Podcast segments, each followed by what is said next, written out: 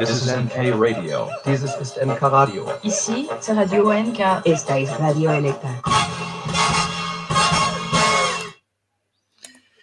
Bene, caro Webma, siamo qua. Bisogna fare la solita tiritera. Gentili utenti dell'internet e amanti del Tiritera. buonasera. Eh, qui Radio NK. Eh, siamo solo io e il webmaster in attesa che arrivi il The Mule. Intanto siamo solo, cioè siamo solo. Tanta roba, però, tanta roba. adesso però- non stiamo, non stiamo a, a- a- a gettare. Lei getta il fango, getta il fango. Chi è che lo diceva? Gettatore di fango. Chi è che lo diceva? so, C'era un, poli- un politico che, che- che lo faceva. un politico che politicava e gettava il fango. sì, sì, sì. E diceva anche mestatore. eh? Tanto Si pulisca, sporco. ecco, mi fai venire in mente, mi fai venire in mente Formigoni quando fa perché? Perché che poi il formigone, ma, ma c'è stata ieri mia zia che mi ha detto che le, le hanno ehm, riconosciuto, praticamente gli devono dare indietro dei soldi, una, una roba, una No, roba hanno, fatto- hanno- sono riusciti a far passare un cazzo di regoletta, un- una, un- adesso non so come cazzo si chiami, non so se è un emendamento, o sa come cavolo Mm. si chiama. Per cui la legge che era in vigore, per cui se qualcuno doveva dei soldi allo Stato per questioni di ruberie varie o cose del genere, non aveva più diritto né alla pensione né a un cazzo di altro. E Mm. questo coinvolgeva, oltre a Formigoni, eh, coinvolgeva eh, Ottaviano del Turco, non so se te lo ricordi Ottaviano del Turco. Te più o meno, più Sì, meno. c'era CGL Cislo Will, comunque era uno di quelli, eh, il quale per eh, faccende pregresse era ridotto praticamente in mutande senza più niente e per di più malato e allora dec- hanno deciso di far passare questa roba che però tira dentro anche tutta una serie di altre persone che forse non meritavano di ribeccarsi la pensione per cui, per cui Formigoni questa sera è lì che balla e dice mi, mi ha- mi hanno baila. mi hanno condonato questi stronzi perché lui c'ha l'aria così. Porca- Vabbè, sono- vabbè. E quindi Guarda, non, non- non- non- non tiriamo fuori questi argomenti che mi viene sì, ti eh, viene il nervo? Ti viene il il nervo? sangue, il sangue acidulo. Non mi dire niente. Io penso che alla mia giovane età ho ancora dieci anni da aspettare per avere una pensione che sarà della bellezza fantasmagorica di 600 euro. eh? Cazzo grasso che cola, eh? Beh, non puoi farlo e arrivare tipo a 650, tipo la super minima, al, al minimum tax. No, credo che mi convenga chiedere il reddito di cittadinanza piuttosto che prendere la pensione. A quel punto forse mi danno di più. Vai in Africa, prendi la cittadinanza africana, non so, e poi vieni in Italia come immigrato.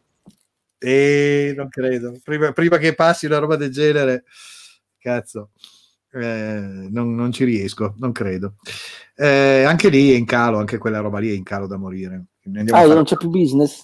No, è che non c'è, cioè ci sono meno, meno migranti che arrivano perché, perché, c'è la crisi, eh. perché c'è la crisi dappertutto, anche da C'è la loro. crisi dell'immigrante, non male. No, non la crisi, ma si è ridotto di un 30-40% il flusso che c'era fino a due anni fa.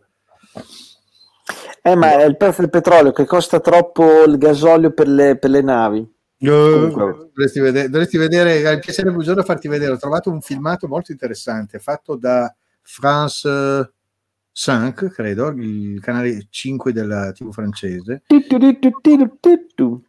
che era molto ben fatto ed era girato nel 2000 e, e cos'era 11 quando hanno fatto fuori Gheddafi, no? Mi sembra. E due o tre giorni dopo che era morto Gheddafi, eh, questa giornalista con un bel pelo, devo dire, eh, se n'è andata fino nel sud della Libia. Aspetta, aspetta, un- una giornalista con un bel pelo, stai attento a fare queste... Sì, no, bel, pelo, bel pelo in senso metaforico, ecco, mettiamo qui, precisiamo. Un bel pelo perché sono zone già non molto tranquille normalmente, figurati in quel periodo che erano solo milizie e gente armata che andava in giro. Ed era andata giù al confine con il Niger a vedere com'era la situazione. E lì praticamente tutti dicevano che era tutto benissimo organizzato dal governo nigerino e da Gheddafi che erano d'accordo. Chi li prendeva di qua, poi li portava di là e poi prendeva i soldi dagli europei. Cioè era una, un'organizzazione messa in piedi dagli stati per puppare soldi a noi sulla pelle di questi quattro poveri scalzacani che li vedevi in mezzo, in mezzo all'esercito in condizioni assurde, frustati da- da- dalle guardie, cioè delle cose che dici, madonna ragazzi, meno male che sono nato No. Che culo, ecco. No, infatti ci sono delle cose che purtroppo, dico purtroppo, meglio non vederle. No, meglio non Vabbè. vederle perché sennò veramente ti fai, ti, ti- ti- ti- fai- dai delle colpe che in fondo tutto sommato non hai perché non hai nessuna possibilità di influire. Però, cazzo, quando vedi certi- certe cose dici, mannaggia. Io tra l'altro da lì ci sono passato. E l'ho non visto- frustato? No, stranamente non mi hanno preso per un migrante, ma andavo nell'altro senso, andavo verso sud. Ah, ok. Sono passato, quindi... È come Quindi- quando qualcuno che, ad esempio, quando hanno, hanno tirato giù il muro di Berlino, no? Mm. Che c'è stato l'invasione dalla- dall'est verso ovest e Mm. c'era uno dell'ovest che andava verso est e fa: Ma scusi, ma co- co- cosa sta facendo? Eh, voglio andarlo a vedere, insomma. andare a vedere com'era, tanto, Com'era. tanto prima, prima che se ne perda, prima che se ne perda il ricordo. Sì, Eh, tanto- infatti. Ma il bello di Berlino è che ci sono ancora delle zone che si vede palesemente che era Berlino, Berlino Eh, Est. Sì, ma perché ci sono le costruzioni, ancora tutte quelle costruzioni eh, in stile simil sovietico, Sì, sì, sì. grigi, già, già- nascono già grigi e tristi, insomma. eh. Beh, molto, sì, molto, insomma, si vede. A me, ti dico, a me la Germania Berlino Est mi è piaciuta, eh, mi è piaciuta. Però ci sei Anche- stato la riunificazione, sei stato prima. Il primo dell'89 avevo eh, Ah, già, nove io- anni. Perché io abbiamo una certa differenza di età, per cui... Cos'è stato? Il 15 ottobre dell'89, una roba, o 16 ottobre, adesso non mi ricordo. ricordo più. Io so che per lavoro sono ancora andato in quei paesi di là prima che crollasse il muro. Eh, sono stato- ero stato in, in Bulgaria, no, in, Bulgaria, in Romania e in che non mi ricordo più dove cavolo ero stato. Invece da, ragazzo, da bambino ero stato in Bulgaria con mio padre. Mio padre, mia madre e mio fratello in tenda, tu pensa che roba, tornando dalla Turchia, 1973. Fai un po' il conto di che cosa poteva essere allora. Beh, il fatto che si potesse andare in quegli anni lì, girare, eh beh, forse perché eravate non eh, cittadini del- dell'est, quindi si poteva Sì, eravamo, eravamo turisti, poi non c'era niente di turistico, nel senso che l'unico posto in cui si è riusciti a trovare da dormire è stato la capitale. Per tutto il resto del paese Ok. non c'era niente, cioè non c'erano alberghi, Non c'era- ma neanche i ristoranti. C'erano le mense del popolo, cioè era bellissimo. Io questa cosa me la ricordo vivida come l'avessi vista ieri. Ero un bambino, avevo 13 anni, 14 anni. Mm. 13 anni. Ma mi ricordo che non si trovava da mangiare. E, e meno male che avevamo le scorte dietro da, da- da- da gente che va in camping, avevamo le scorte, quindi avevamo da mangiare. E una volta abbiamo provato, perché abbiamo visto della gente che andava a ora di tavola, tutte che andavano verso una specie di capannone, Mm. vediamo che cazzo è. Era praticamente una mensa per gli operai di quel, non so, si chiamano kolkoz anche in Bulgaria o meno, ma tu non potevi entrare, cioè non è che dicevi, ma guardate, io pago volentieri, mi date anche a me un piatto di No. niente, niente, un cazzo, se non avevi la tessera tu non entravi. Vabbè, Mm. però vabbè, certe cose del- dell'est eh, io le posso solo immaginare, eh, anche perché non, non avendo mai vissuto in quel periodo, non ci sono mai stato nel periodo in cui c'era questo, questa divisione, che poi uno dice, ma sono delle cose talmente assurde, chissà quanti anni fa, 1989, Mm. cioè quando, quando poi c'era... È il solito eh, problema del microfono che struscia, eh, Ah, ragazzi. struscia, eh, non so come fare, non so dove mettere, cioè, dove metterlo. No, non, fare, non- non fare domande a doppio taglio. Ecco, eh, no, Male. Ehm, no, il discorso è tipo le- le- le- anche l'assurdità che mi ricordo che studiavo, mi sembra alle elementari, così i paesi europei, la Jugoslavia, la Russia, ehm, paesi che poi dopo, ne- dopo il, il crollo del muro di Berlino, adesso non mi ricordo quando la Jugoslavia si è, eh, si è separata, però poco dopo. no? Quando è morto Tito, adesso ricordarmi quando è morto Tito non me lo ricordo, però vado subito a cercare quando è morto Tito. Beh, io farei una ricerca prima, Jugo, metterei Jugoslavia, che così facciamo... sì, sì, subito. Jugoslavia. Allora, la Jugoslavia... Il giugno del 2003, quindi dal 2003 che hanno cominciato a Eh, suddividersi. dai, cioè... Beh, 2003 cacchio in là, eh? Pensavo prima. Sono passati già 18 anni, eh? E nel Ma frattempo io- c'è stata anche la guerra in Jugoslavia, e nel frattempo è stata anche la guerra È vero, bravo, cacchio, è vero, è vero. è vero. Eccetera, la guerra del Kosovo e avanti di questo passo. Eh, la Jugoslavia che, che, poi tra l'altro noi, noi era mh, all'ordine del giorno perché qua vicino a Cervia c'è l'aeroporto militare. Per cui partivano da lì per andare di no, ma di là non bombardavano. Ah, no, è vero, invece no, in Jugoslavia. No, no, cacchio, cacchio si è bombardato. Beh, eh, c'era l'Italia aveva prevalentemente un ruolo quasi, quasi di supporto, poi dopo vai a sapere i servizi segreti, vabbè. però Aviano, ad esempio, Aviano che molti dicono la base NATO, invece è una base americana, non è una base NATO, e da là um, decollavano gli stealth, quindi eh, questi aerei che tu sentivi solo il rumore e queste sagome scure, giusto le luci per eh, l'allontanamento, ma ad esempio mia moglie che a, abitava lì vicino, tutta notte sentivi perché comunque c'era sempre il discorso del eh, sai, un, una, base, una base americana cioè, è un po', devi stare un po' in allerta.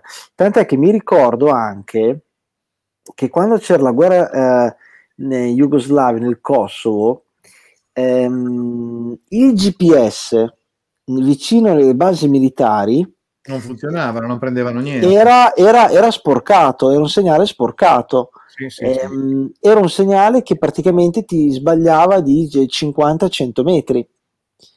Era appunto per evitare, non so, bombe pseudo intelligenti che non centrassero i, i bersagli militari. Mi ricordo che eh, a Cervia, sul mare, eh, i GPS, che poi parliamo comunque di, di, di, un periodo all'inizio degli anni 2000 che il GPS non è che fosse così eh, alla, cioè a, a, disposizione di tutti, eh, dava comunque le navi, sbagliavi, cioè invece di imboccare la porta eh, l'imboccatura del porto ti andavi tipo nel bagno Carolina andavi a prendere l'aperitivo quindi comunque questo...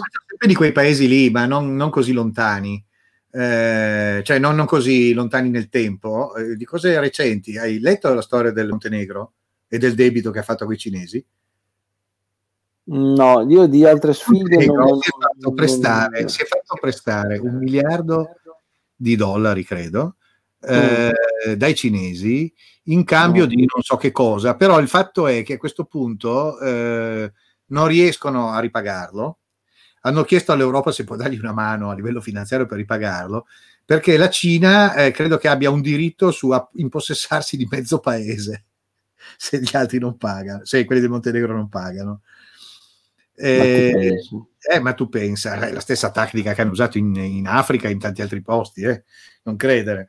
Solo che fa impressione perché lo fanno qua a due passi da noi, ma eh, eh, anche quella è una bella storia. Vai a immaginare povero paese. Ma parliamo invece, parliamo invece del fatto di che andare è, è, più vicino alla Jugoslavia qui da noi che andare a Venezia, ad esempio, qua a Ravenna.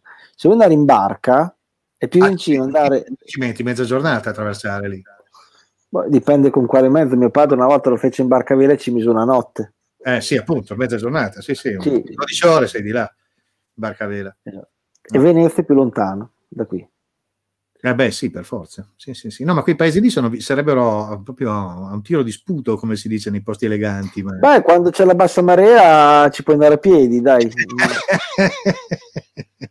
C'era un, un, Paolo Ceuli una volta che ha fatto una, uh, una, una, uno dei suoi monologhi a, a Zeli, tanto tempo fa, dove praticamente c'era, c'è il problema delle mucilaggini ma qual è il problema? Asfaltiamo l'Adriatico, facciamo certo. un parcheggione, facciamo un parcheggione, asfaltiamo, non c'è più il problema delle, delle, delle, delle, delle mucillaggini.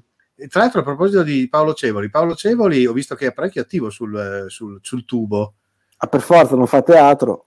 Eh no, eh, appunto, so, infatti, ogni, ogni, tanto tira fuori delle cose abbastanza divertenti. Devo dire che Beh, l'hai, vista, l'hai vista quella della, della nave incagliata nel canale di Suez?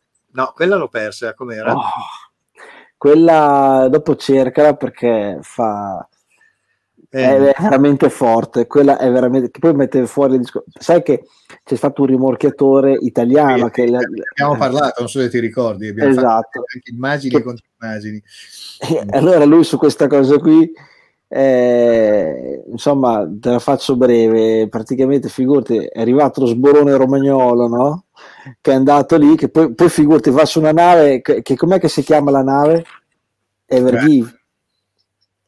L'Evergreen. No. Evergreen, sì, ma Evergreen in realtà non si chiama la nave. Evergiven, Evergiven cioè sempre data figurati, quindi figurati se un romagnolo non va da una, che l'ha sempre, da una nave che l'ha sempre data, quindi eh, no, no, ma guarda, è spettacolare. Comunque, vabbè, anche quella lì, anche quella è una cosa, è una cosa fatta.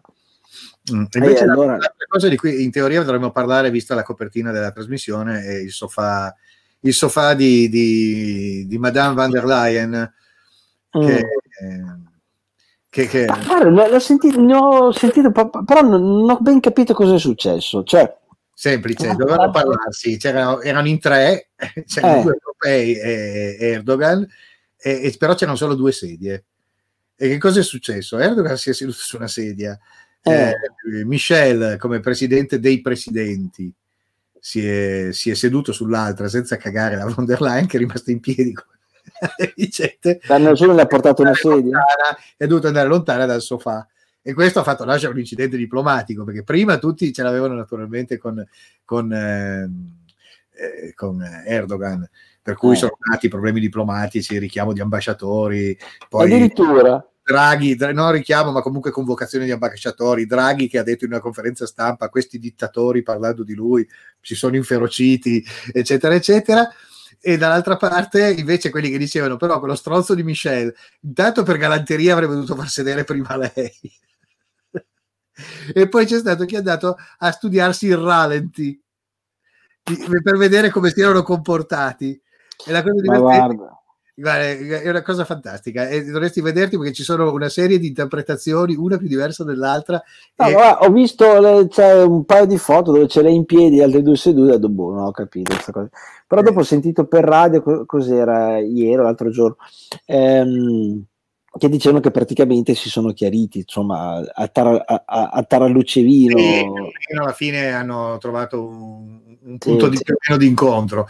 Però è stato abbastanza divertente perché devo dire che nel giro di, di, di 24 ore ne è successe di tutti i colori, di tutti di più, ed è stato molto divertente, devo dire. Cioè, seguirlo, l'evoluzione, tutti incazzati con Erdogan, casini diplomatici, eh, tutti gli scrittori, giornalisti che non sono ancora in galera in Turchia, che hanno detto non è vero, questa non è una dittatura. Eh, poi, c'è stata, poi ha cominciato a guardarlo eh, alla Moviola, la Moviola ha detto, ma è Michel che si è comportato da strozzo. Allora, quel disgraziato di Michel, vai, vai, togliere tutto. Eh, vabbè, avanti di questo passo. È stato bellissimo, un'escalation di commenti meravigliosa. Beh, immagino. Eh, guarda, quelle cose che tu vedi, guarda l'informazione come cazzo cambia nel giro di due giorni solo per... E più che altro c'è anche il discorso che cioè, oh, devi un pochino, come posso dire, coltivare un po' le, le, le, le notizie perché altrimenti se non, non, non, non, motivi queste cose qui, non infarcisci un po' di, di informazioni. Non, sì, però riuscire a tenere in piedi, in piedi una polemica del genere basata quasi sul nulla per giorni e giorni, per una, una cosa che è durata, forse nel tempo reale sarà durata 5 secondi, 8. Vabbè, oh, cioè, non, è mica, non, è che poi dopo le, le, l'importanza di un evento lo, fai, eh, lo, lo, misuri da quanto dura, perché ad esempio quando c'è stato l'omicidio di Kennedy è durato tipo 6 secondi neanche, però... Ah, beh, sì, sì, certo, certo. Sì, eh, quindi ci sono anche, possono esserci anche altre cose che hanno, hanno delle durate dirò eh, anche questo, guarda. Certo, certo. boh. no, eh, però insomma io questa cosa qui purtroppo l'ho seguita anche perché ultimamente l'ho seguita poco perché ultimamente sono un po' estraniato a tutto quello che succede nel mondo tranne le due o tre cavolate che sento ancora del coronavirus che vabbè. Eh, hanno trovato una, una, variante una variante di bagnacavallo la variante dopo la variante brasiliana, quella inglese, la variante di Bagnacavallo? Ah, Guarda, beh. se tu cerchi adesso metto allora aspetta, com'è? Covid variante Bagnacavallo. Ecco, Bagnacavallo. Ecco, individuata la variante di Bagnacavallo. il, il Covid è mutato in Romagna. Lercio oppure lo stai leggendo sul giornale 6? No, c'è Ravenna Today, sì, su Ah, tutte... Ravenna, insomma, e- e tanto così sopra Lercio, proprio tanto così. Sì, insomma, no- non- sono quei siti dove, le- dove l'informazione insomma, non, non va oltre No, no, infatti tre- non va, non 30 va- chilometri. non va oltre punto. non va Eh. oltre punto. Sì, che Eh. poi dopo... Allora, ecco, intanto c'è già un sito news notizie Covid, scoperte due varianti romagnole. Vabbè, comunque. Bella, insomma, però vabbè. bella la cosa che cercano le, le varianti romagnole. Mi, mi diverte molto. Beh, sì, poi dopo bisogna anche vedere se queste poi dopo sono contenute o si... Cioè, beh, se vuoi un tocco di Romagna, beccati il Covid romagnolo. Asce da miseria, ciao. C'è la miseria, che bello. Asce da miseria, ciao. Ma va Però- che bello. Ecco, invece oggi, tanto per, per allungare il brodo, in attesa che, in attesa che, ci, che arrivi il, il, il, il, il Demi, non so se hai notato, tu forse non sei così ferrato nella musica degli anni 70, immagino, perché insomma non te la, can- la- non te la cantavano al posto della Ninna Nanna sicuramente. No. E men che meno immagino Frank Zappa. eh.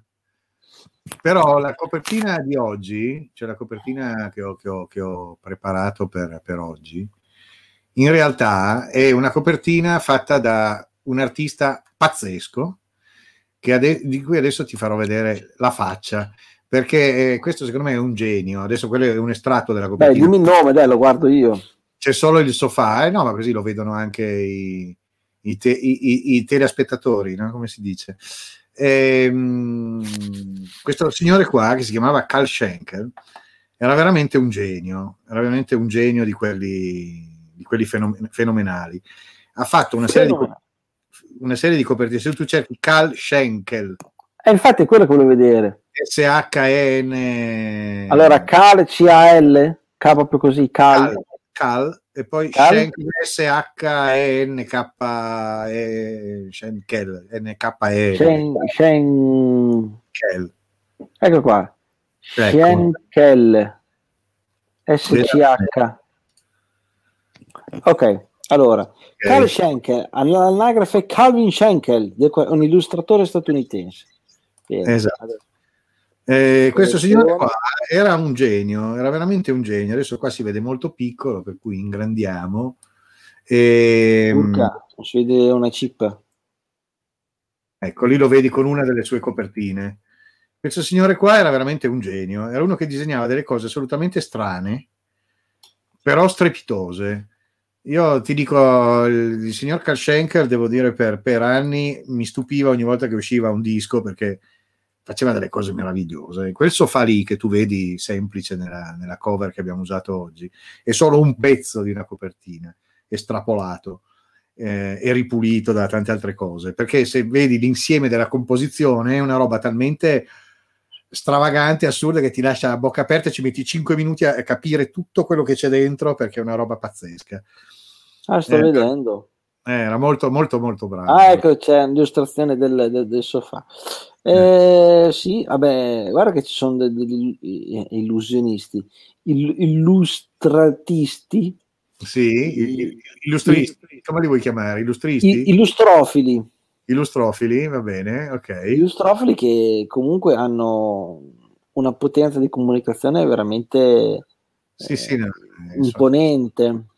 sono fantastici e devo dire eh, la copertina di oggi, ad esempio, era questa qua. Vediamo se ce ne Beh, poi ci sono poi dopo dei, dei musicisti che hanno sempre adottato delle, delle, mm, il medesimo co- comunicatore, quindi cioè, Sì, non è... Ne ha usati diversi, però negli anni 70 per molto tempo ha usato questo qua e devo dire che tutte le volte che usciva un'immagine, un- una, una delle loro, una delle sue copertine era uno spettacolo perché aveva una capacità di, di- di- di- di disegnare cose strane senza farti sentire per forza un fricchettone che guardava roba strana, no? per intenderci. Mm. Ecco, la, Beh, copertina esempio- la copertina che abbiamo oggi è questa. Mm. Beh, come ad esempio Storm Torgeston, quello dello studio Hypnosis per i Pink Floyd. Sì, ecco, un altro pazzo. Ma lui lavorava molto con la fotografia, però. Lui era più un fotografo. Sì, sì, era fotografo, certo, però insomma eh, le copertine dei Pink Floyd sono sono spettacolari, da quella di Medal che tutti si sono sempre chiesto che cos'è un naso, che cazzo è presente. Vabbè, ah quello, di, quello lì, eh, sì, sì, Medal è, è io, quella copertina lì adesso io proprio dire che sia un naso, insomma. E non lo so, ma c'è sempre stato questa cosa, che cos'è? Ah, a saperlo e nessuno sa bene che cosa eh, Sì, sembra una, narice a testa una narice, però in realtà pare che non lo fosse. Comunque non, non si è mai saputo che Per me è un altro buco, però non voglio andare troppo sul dettaglio. No, no, no, no, no non parliamo troppo di buchi. No, però vabbè, sappiamo che la, la, la, la grafica più, più più famosa, ecco, diciamo così, è quella comunque di, di The Dark Side of the Moon, ecco. Quello, sì, non, sì, okay. quello lì non, non, non Vabbè, c'è storia. È una, una cover storica di un album storico. Però insomma, storico sì, però devo dire a me forse tra tutti quelli, forse quello che piaceva meno tra i primi 5-6 album dei, dei, Pink Floyd in assoluto. Era il più scontato, era il più commerciale, in effetti è quello che ha fatto più grande successo. Beh, però è bello, dai, cioè, sì, mo- molto, molto, molto iconico. Sì, però senti gli altri album e ti rendi conto che erano veramente... No, beh, lascia, lascia, perdere il, il contenuto, eh, non, no, io non, non legherei ehm, la qualità della... Eh, no. Dell'album della copertina, dici tu? Eh, eh. No, no, chiaro che non c'è il nesso diretto tra copertina e, e, e contenuto. Eh, quelli precedenti secondo me erano molto più tosti, ecco, magari più inascoltabili, perché so, dischi come Ammagamma o quelli lì, insomma, anche a, all'epoca li ascoltavo, adesso se devo mettermi lì dopo dieci minuti dico faccio una pausetta perché sono interessanti, eh, bellissimi da ascoltare, ma diventano pesanti. Cioè, poi, sai, anni e anni di, di, di, di musichette del cazzo con cui ci hanno bombardato, ormai mi hanno inquinato la testa, non riesco più a ascoltare delle opere musicali particolarmente complesse no? o lunghe. L'altro giorno, ad esempio, oh. mi è capitato su YouTube di, di, di vedermi proposto Aqualang, no Aqualang, um, come si chiamava? Thick as a Brick dei Jethro Tull, non so se te lo ricordi, ma è un album che aveva la cover fatta come un giornale. L'edizione originale che io ho è proprio un giornale, si apre di grosso, un giornale alto, fuori formato, con tutte le pagine, e ce n'è un pezzo che tiene dentro il disco. E as a Brick è un unico brano su due facciate. Io invece sai che cosa, ad esempio la copertina di Animals con, ah. uh, con le, le, le, le, ciminiere. Beh, quella è una bellissima, è una bellissima illustrazione, quella lì, è splendida. È una foto quella, non è una istruzione. Beh, ritoccata alla grande. Sì, però. sì, però che, ecco, il bello è che sono riusciti a eh, strumentalizzare un, un, edificio storico londinese, eh, tant'è che è diventato più famoso questi, questo edificio grazie alla, alla, alla, alla copertina del, eh, del, sì, del disco so più che cavolo di, di, storia c'è dietro quell'edificio. Mi ricordo che l'avevo letto, ma non me lo ricordo più. Ma sì. quell'edificio lì è, era comunque una, una centrale elettrica. Centrale a, carbone, centrale a carbone elettrica, forse degli inizi del, dell'Ottocento, della fine dell'Ottocento, qualcosa del genere, o primi del Novecento. Sì, sì, sì che, che hanno l- la, Batter- Battersea Power Station che come, come, come, come, costruzione è bellissima, cioè sembrano quelle cose razionaliste, sai. Che adesso non esiste più, c'è solo la facciata davanti, che l'hanno, mi sembra che sia stata trasformata in un centro residenziale, commerciale, però il, l'edificio in sé non... Non c'è più, beh, è male che hanno tenuto la facciata e avranno tenuto le ciminiere, chiaramente. Sì, c'è... sì, sì, beh, beh è, è, quella, quella cosa lì è famosa solo per quella infatti facciata e le ciminiere dietro, è quello che faceva la, la scena, in effetti. Sì, sì, ma se tu vuoi vedere, vai a vedere le diverse foto che ci sono adesso, c'è dentro c'è, c'è tipo un giardino, hanno tenuto le, le ciminiere. E io sono parzialmente convinto eh, che sia stata grazie a quel disco lì. Secondo me quel disco ha ha salvato le ciminiere dall'abbattimento, questo è sicuro, perché sì, se no avrebbero, sì. fatto delle speculazioni della Madonna anche solo nello spazio che occupa una ciminiera. Considerato quello che costa il metro quadro a Londra, sarebbe stato abbastanza facile o facile. Sì, sì, però insomma eh, ci sono, ripeto, diverse copertine eh, iconiche, sì, che poi ma a me piace, guarda, io sono sempre stato per il less is more, cioè nella, nella grafica la semplicità eh, è molto più intelligente della, della ricchezza del, del, del, contenuto. Ad esempio, sì, a volte sì, ma non sempre. Carl Schenker, ad esempio, per me è proprio l'esempio opposto. Esatto. A me, piacciono, a me, che piacciono, le cose estremamente semplici, lineari, Carl Schenker mi ha sempre affascinato. In teoria non dovrebbe sì, perché comunque lì è affascinante perché c'è anche la complessità della quantità delle cose che ti metti lì, te le guardi pian piano. La complessità prendi... della musica che c'è dentro.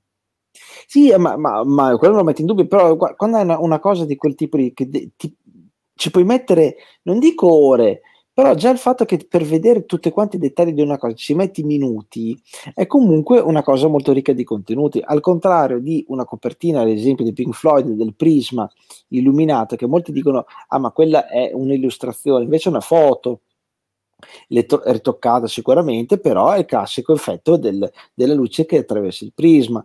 Eh, e quella è molto semplice, non è che tu te la metti lì, te la devi studiare, così come ad esempio mh, eh, lo smile, ecco, l'icona proprio la, la faccina che ride, no?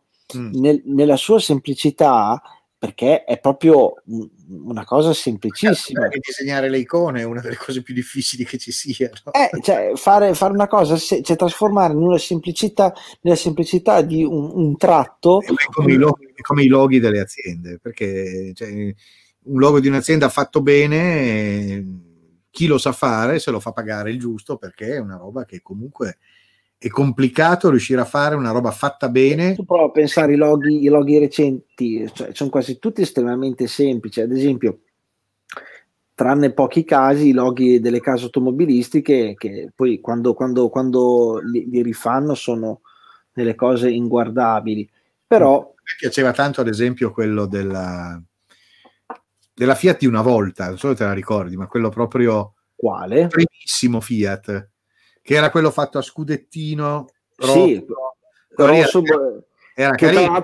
Era, era, non era rosso, era color granata proprio quello. granata con i riflessini perché doveva sembrare una roba esatto. trasparente. Eh, quello, quello è... in argento sopra, quello era è stata ripresa poi recentemente sul quadrato, però comunque è, è stata leggermente un, un, ritorno da quel logo lì. Come per, sì, come per restare sempre su, quella, sempre su quell'andazzo lì, ad esempio il logo sempre su un andazzo Fiat, la scritta Fiat 500 che c'era sulle vecchie 500 che era una roba di gra- era grafica pura, era bellissimo, semplice da morire ed era sullo stesso genere, stesso tipo di grafica della scritta originale Vespa.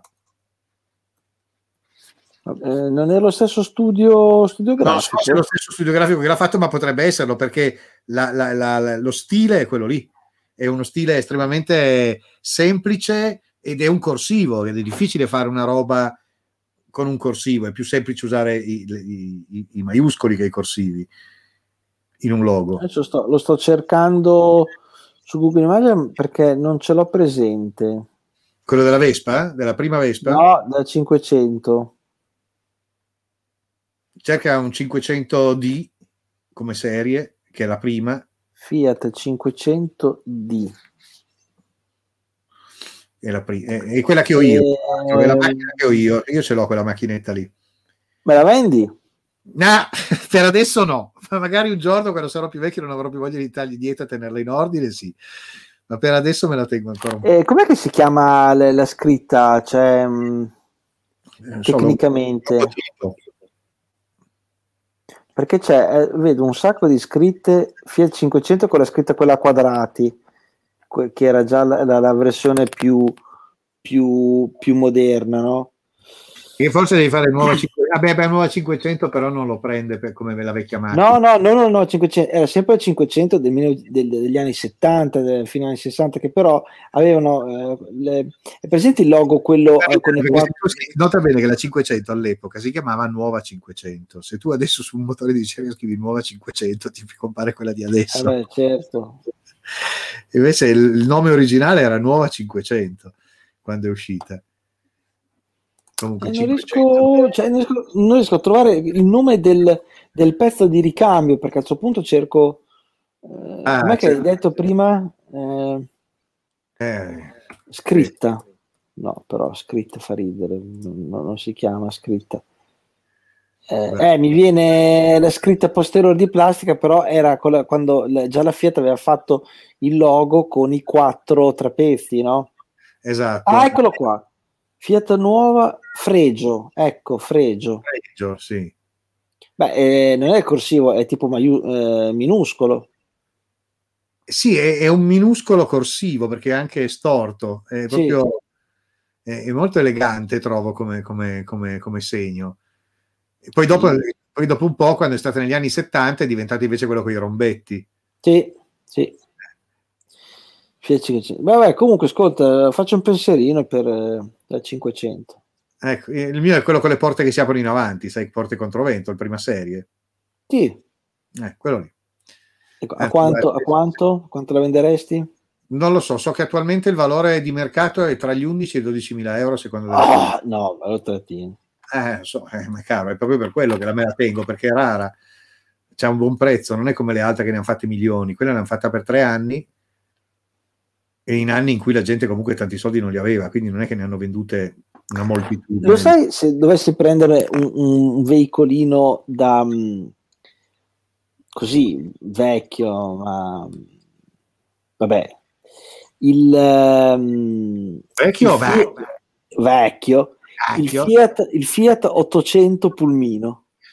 Ah, l'850 Pulmino, sì, sì, carino, motore posteriore, tre file di sedili e quello era, era, era quello, quello dei, dei, dei, carabinieri, no? Sì, c'erano i carabinieri. Tu pensi che io quando ero ragazzino, ma proprio ragazzino ragazzino, credo che fosse, non so se erano già le medie o erano ancora le elementari, gli ultimi anni delle elementari, non mi ricordo più. Comunque avevo, non farò il nome, ma avevo come, come compagno di classe eh, il figlio di una delle più vecchie famiglie italiane, una storia che non finisce più, che ti dico il nome e tu capisci subito da dove cazzo arrivano. Scusa, fai il nome a questo punto? Che no, non lo, faccio, non lo faccio, ma comunque questi avevano un bellissimo, un castello fuori Torino, con parco. e allora agli amici del figlio eh, ogni, tanto, ogni tanto venivamo invitati a passare lì un pomeriggio da loro e giocavamo alla guerra in questo enorme parco e ci divertivamo come dei matti e, e, ci mandavano l'autista e l'autista arrivava col, col pulmino 850 blu e ci veniva a prendere. Me lo ricorderò sempre ma io so se avevo avuto 9 anni 10 anni una cosa del genere figurati. Ma è pazzesco. Infatti per me il legame l'850 mi fa venire in mente esattamente quella roba lì che è una roba che mi hai fatto venire in mente tu adesso perché era una roba che era sepolta nella mia memoria e col, dicendomi il pulmino 850 blu ho detto cazzo! Vabbè certo. Vabbè. Vero, ho avuto a che fare anch'io con quell'aggeggio lì eh, no, tra l'altro quelli purtroppo che non l'ho neanche mi ricordo che ci, so, ci sono salito sopra ma non l'ho mai mai, mai guidato che tu praticamente non potevi regolare il sedile perché col sedile eri sopra la ruota. Eri sopra la ruota esattamente sopra la ruota. E poi il motore era dietro quindi era tutto sbilanciato. Mm. sì, no c'è uno qua del mio paese che la, ne ha preso uno e lo usa per tipo spostare le macerie e tu lo senti che per quando parte dal, dal, dallo stop, lo vedo spesso, praticamente tira perché non ce la fa. Cioè, non ce la fa, che, che cos'ha? 25 cavalli? Che, quanti cavalli allora, che ha? Pochi, pochi, pochi. Eh, sì. voglio farti vedere un'altra roba che non so se ti piace. Eccolo qua. anche perché è un affare che se li carichi tipo 3-4 quintali di, di, di, di macerie, quello non, non, non, lo muovi più. Ah no, assolutamente no, assolutamente no. Guarda, voglio farti vedere una roba che a me fa impazzire. È un mezzo che, guarda, avessi un po' di soldi da buttare nel... Eh, me lo prenderei per il solo gusto di andare a fare un viaggio con una roba del genere. Adesso te lo faccio vedere in versione quella che importano adesso in Italia. Aspetta, eh, dovrebbe essere questo qua, se ricordo bene. Questa è la versione più figa. Eh... Aspetta, eh, che te la condivido. Allora, condividiamo. Uh, la scheda, questa qua. Ok, guarda un po' se ti ricorda qualcosa. Sempre a proposito di paesi dell'est, hai presente che cos'è questo? eh, lo sai cos'è questo? Sarà un, uno Yaz. È un Waz. Waz, eh. Quattro ruote motrici. Pazzesco è una roba che credo che l'abbiano costruito i primi negli anni 60, forse. Allora, per, a parte che lo anche la, io mi ricordo che una prova, o anche con una, una, due ruote motrici di quello lì, dava le piste ai 4x4 moderni. Andavano da Dio, andavano, cioè, poi erano sempre roti, ne avevano sempre una perché erano meccaniche delle balle, però con un pezzo di fil di ferro, un cacciavite e un paio di pizze li riparavi. Cioè, allora, meccanica, nella, meccanica sì. proprio di una semplicità incredibile. E adesso questa aggeggio qua lo reimportano. Adesso questa è una versione, questa qua è una versione da, da tipo camper, no? vedi che ha allestito sì. il winch davanti, eccetera. Però la cosa divertente di questo aggeggio è che ancora adesso lo importano dalla Russia perché è un mezzo che non, non esistono altri così, cioè non esistono dei furgoni 4x4 compatti robusti che vadano dappertutto. E che tu possa eh, ma il problema è nel 2021 dove devi andare ma dove devi andare? Ma dove devi andare? ma in posti dove quelli vado io. C'è una gran differenza sai. Ad esempio il mio Toyotone è del 91 le serie dopo in teoria sono fatte meglio e tra l'altro hanno un prezzo anche più basso del mio il mio costa caro perché costa caro e continua a aumentare di prezzo perché non ce ne trovano ed è sicuramente più performante di quelli nuovi non è più performante, è più robusto. Eh, eh. Gli assi, ha gli assi rigidi sia davanti che dietro, però ha già le molle, quindi è morbido, ma ha degli assali robusti. La serie dopo, regolarmente, dopo due o tre viaggi, si strappano i triangoli davanti. Beh, è, come, è, come, il pandino 4x4 che in certi posti mm, dove tipo nevica o cioè, si fa un po' di fuoristrada, mi ricordo quando ne, nelle, nell'entroterra marchigiano il pandino 4x4 ha un mercato vecchio, vecchio, eh, stratosferico, perché... È... non credere, anche qui da noi, ma eh, è, un, sì. è, un, mezzo che non lo fermi. Non lo fermi. Eh, non pesa niente, è leggerissimo, quindi va ovunque. C'ha una buona trazione, è leggero, è fantastico. Quindi non tu, ascoltatore che non sai che macchina scegliere, non andare sul, sull'ibrido, cercati un pandino 45, magari Sisley. Ma no, no, no, proprio il pandino 4x4 prima serie, quello proprio basico, con le tasche davanti, non con, con già il cruscottino figo, quello proprio il prima serie. Sì, sì, uh, perché però... avrà 3-4 cavalli in meno, non te ne accorgi neanche. No, e, lì... Ed esiste la versione col tetto apribile, con due, due pezzi in tela che si apre, si apre tutto se trovi quello 4x4 così è veramente raro e quello è un bel mezzo. Veramente... avevamo, io mi ricordo avevamo la Panda 30 aveva solo il primo tettino che si apriva la Panda normale invece di quella versione lì 4x4 eh. Qualche mese ne hanno prodotti con il doppio tetto in tela sia davanti che dietro che penso ed era bellissimo ah no beh sicuramente eh. ascolta presidente dimmi caro il demiurgo non si è fatto vivo. Il demiurgo latita perché è una persona poco seria, lo sappiamo. Allora, noi sai cosa facciamo? Salutiamo Conser- tutti, conserviamo, conserviamo, le forze. Certo. Ce le teniamo per il prossimo giro. Ok. E, e adesso io... la prossima settimana. Che sarà? La prossima settimana. Cosa ne dici? Ti va bene? Se io eh, se mantengo questi ritmi qui al lavoro penso che la prossima settimana arriverò spalmato. Ah, vabbè, come... ma il problema, al limite ci, ci, fai vedere come si vaccina in diretta. No, no, no. hai tirato fuori un, un, argomento che proprio non... Basta, non ne posso più, domani a sera non sento altro. Te pensa che mi arrivano le pubblicità eh? adesso sulle, le, le, come spam così di attrezzatura per sta roba qui e, e mi è arrivata pubblicità di un lettino per fare la rianimazione cardiopolmonare porca e tu ti sei toccato subito da eh, degli importi nominabili perché capisco no no no e non ti è ancora arrivata nessuna proposta di acquistare dello Sputnik per i tuoi no, no, no, no. Si chiamano clienti o si chiamano utenti nel vostro caso? Ah, guarda, io ci ho fatto la tesi di laurea su questa cosa. Eh, è una bella domanda. Eh. Dai, dimmi, dimmi, la risposta veloce, così vai. Allora, eh, eh, non c'è una definizione perché in base alla, all'approccio che la persona ha quando viene in farmacia, c'è eh, il paziente quando uno ha una problematica. Scusi, dottore, io ho, mi brucia la gola qui, ok, e allora ti do qualcosa, in quel caso è un paziente. Perché io invece, quando dice dammi due supposte di quella roba lì, eh, eh. invece se. Eh, poi dopo c'è invece le, le, l'aspetto quando lui compra naturalmente un qualche cosa, eh, dalla cosmetica, un parafarmaco, cioè è un cliente Ah, ecco. È un, quando compra la cosmetica, perché se uno arriva lì e dice mi dia la sua cremina, la sua famosa cremina. Caro cliente, caro cliente. E, ehm, Devo far vedere la copertina, tanto per ricordarsi che cos'è la famosa cremina. e poi dopo c'è, visto che si parla tanto della farmacia, dei servizi, di tutte le cose che si fanno, poi dopo c'è l'utente Minchia, ma quanto cazzo di gente entra lì dentro? Troppe persone diverse. Ah, se ti faccio delle foto, adesso è il primo giorno che hanno aperto le gabbie. Per... Allora, spiegami, allora, spiegami, allora, abbiamo visto. Il cliente è quello che viene lì ti chiede una cremina così. Allora, il cliente è quello che comunque il paziente, quello che prende, il paziente è quello che ti prende più o meno per un medico, un surrogato del medico e ti dice: No, è un surrogato, ha bisogno di un consiglio. O male qui che cosa mi dà? Esatto, e lì dopo c'è il consiglio e poi dopo c'è l'utente, quindi paziente, cliente utente. E l'utente perché... cosa fa l'utente?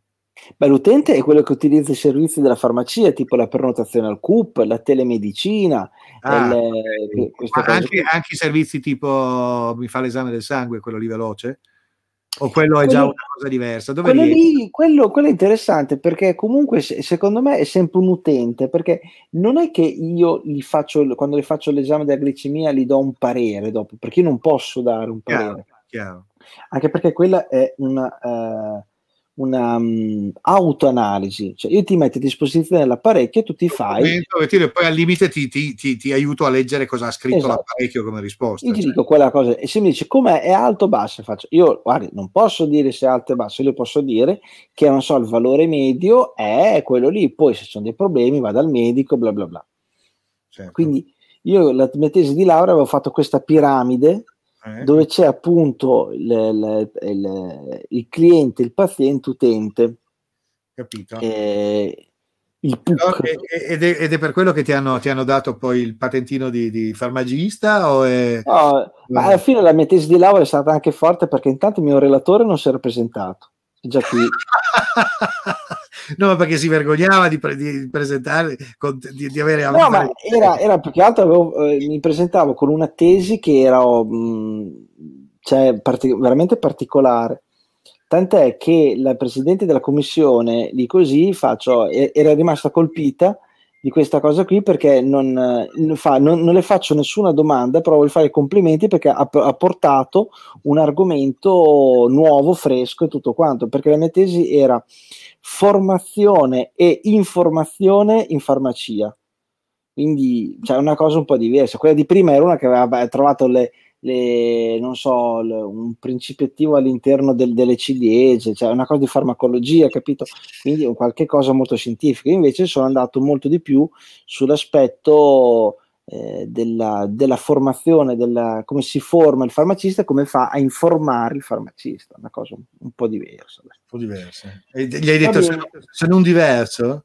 sono diverso. Sono diverso. Ma eh, guarda, mi sa che ti tocca aspettare perché è appena arrivato un messaggio del Demiurgo che ha detto sto arrivando. Guardate, continuate, io, io, io, ne la faccio più, cioè sono veramente dilaniato da, dalla stanza, poi si vede anche un po' dagli occhi, sono, sono ho veramente, veramente provato. Sì, sì, ma veramente si vede che non ti sei neanche truccato, quindi si vede. No, no, eh, aspetta, faccio... eh, vabbè, sì, sì, questa cosa del, di questo, questo collo così è un po' preoccupante, Wemma te stai allargando, non so, non voglio dire. Eh, ma beh, ascolta, quando fai così sfido chiunque. Eh, cioè, guarda, non- a me non frega un cazzo, guarda. eh. eh, Ecco, guarda chi c'è, guarda chi è arrivato. ah, io guardo, non c'è nessuno. Adesso c'è qualcuno, Wem.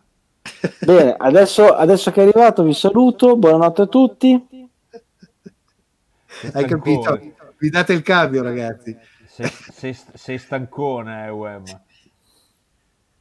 Eh, è diffi- la vita è difficile, il mondo di oggi è difficile, il mondo stanca, a parte il fatto che abbiamo tutti tipo 40 anni più, stiamo parlando del presidente che ne aveva tipo 75. T'ha vaccinato, t'ha vaccinato il No, presidente. non ancora, io sono nella classe sotto, i 70. Non, non stai nella categoria protetta, non stai nelle fasce No, no, anzi mi hanno detto che nonostante tutti i miei acciacchi non rientro nelle categorie, quelle lì, quelle, come si chiamano le categorie web? Sì, Categorie eh, a Categorie protette. categorie protette, non so, io non so protette. C'è un ritorno, Demiurgo, eh, o ti metti le cuffie per bene, ma c'è un ritorno. Mm, ma sì. Siete sicuri che sia io? Sì, perché è venuto fuori da quando sei entrato te, quindi. Sì, sì, c'è un ritorno. le- eh, c'è un ritorno. Eh, è, è tornato il Demiurgo con i suoi problemi tecnici. non finiscono mai. Oh, ragazzi, quest'anno sono quanti sono? 17 anni che si fa la radio e ancora No, non beh, hai imparato a evitare i ritorni. Ma c'è ancora, senti quel cane se sta russando? ma c'è Il ancora? cane? È là che russa. Ma perché, Perché- è già stato portato fuori da, da, da, da Titti, che è stata così gentile da portarlo No, fuori. lo porterà, porterà fuori lei perché io ho- ho- oggi ho Ah, dato. non è veramente. uscito, eppure dorme, quindi è tranquillo. Sì, però devi pisciare perché altrimenti Sì, lo non, ancora, dico, non, è ancora, non è ancora in emergenza, voglio dire. No, no, però Non ti, sta, non ti sta guardando le gambe, le gambe come... No, no, come cioè, di però alzare la gamba. è lì che praticamente è scivolato dal cuscino e c'è il naso che appoggia per terra e quindi quando respira così. eh, caro te, Vabbè. ti vedo bene. Ragazzi, io vi saluto, non, non ne faccio più. Va bene, allora senti, caro Uema, noi ti salutiamo. Vai, Voi continuate, se vai volete. Vai a, vai- vai- vai a Nanna, vai a Nanna. Sì, vado perché non ne faccio più. E mi raccomando, fai qualcosa per questo, eh? fai qualcosa per questo perché no, è indegno, è indegno. Già, eh, eh, Hai visto che ha guarda- quattro menti, Demi, hai visto che gli sono venuti quattro menti? già baseato. Guarda che roba, Conosco già il problema. ma è impressionante, è, impressionante. Eh, cazzo, eh, Anch'io, anch'io, ho più, anch'io ho più... No, e anche tu hai delle cuffie di merda, cioè non... tu che cosa dici? Guarda, Che abbiamo- non abbiamo sentito. Eh, non lo so. non si capisce niente quello che dici.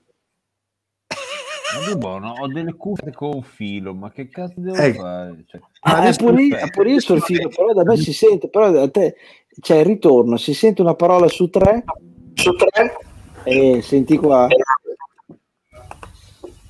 Ah, Adesso è ancora peggio. Adesso molto meglio.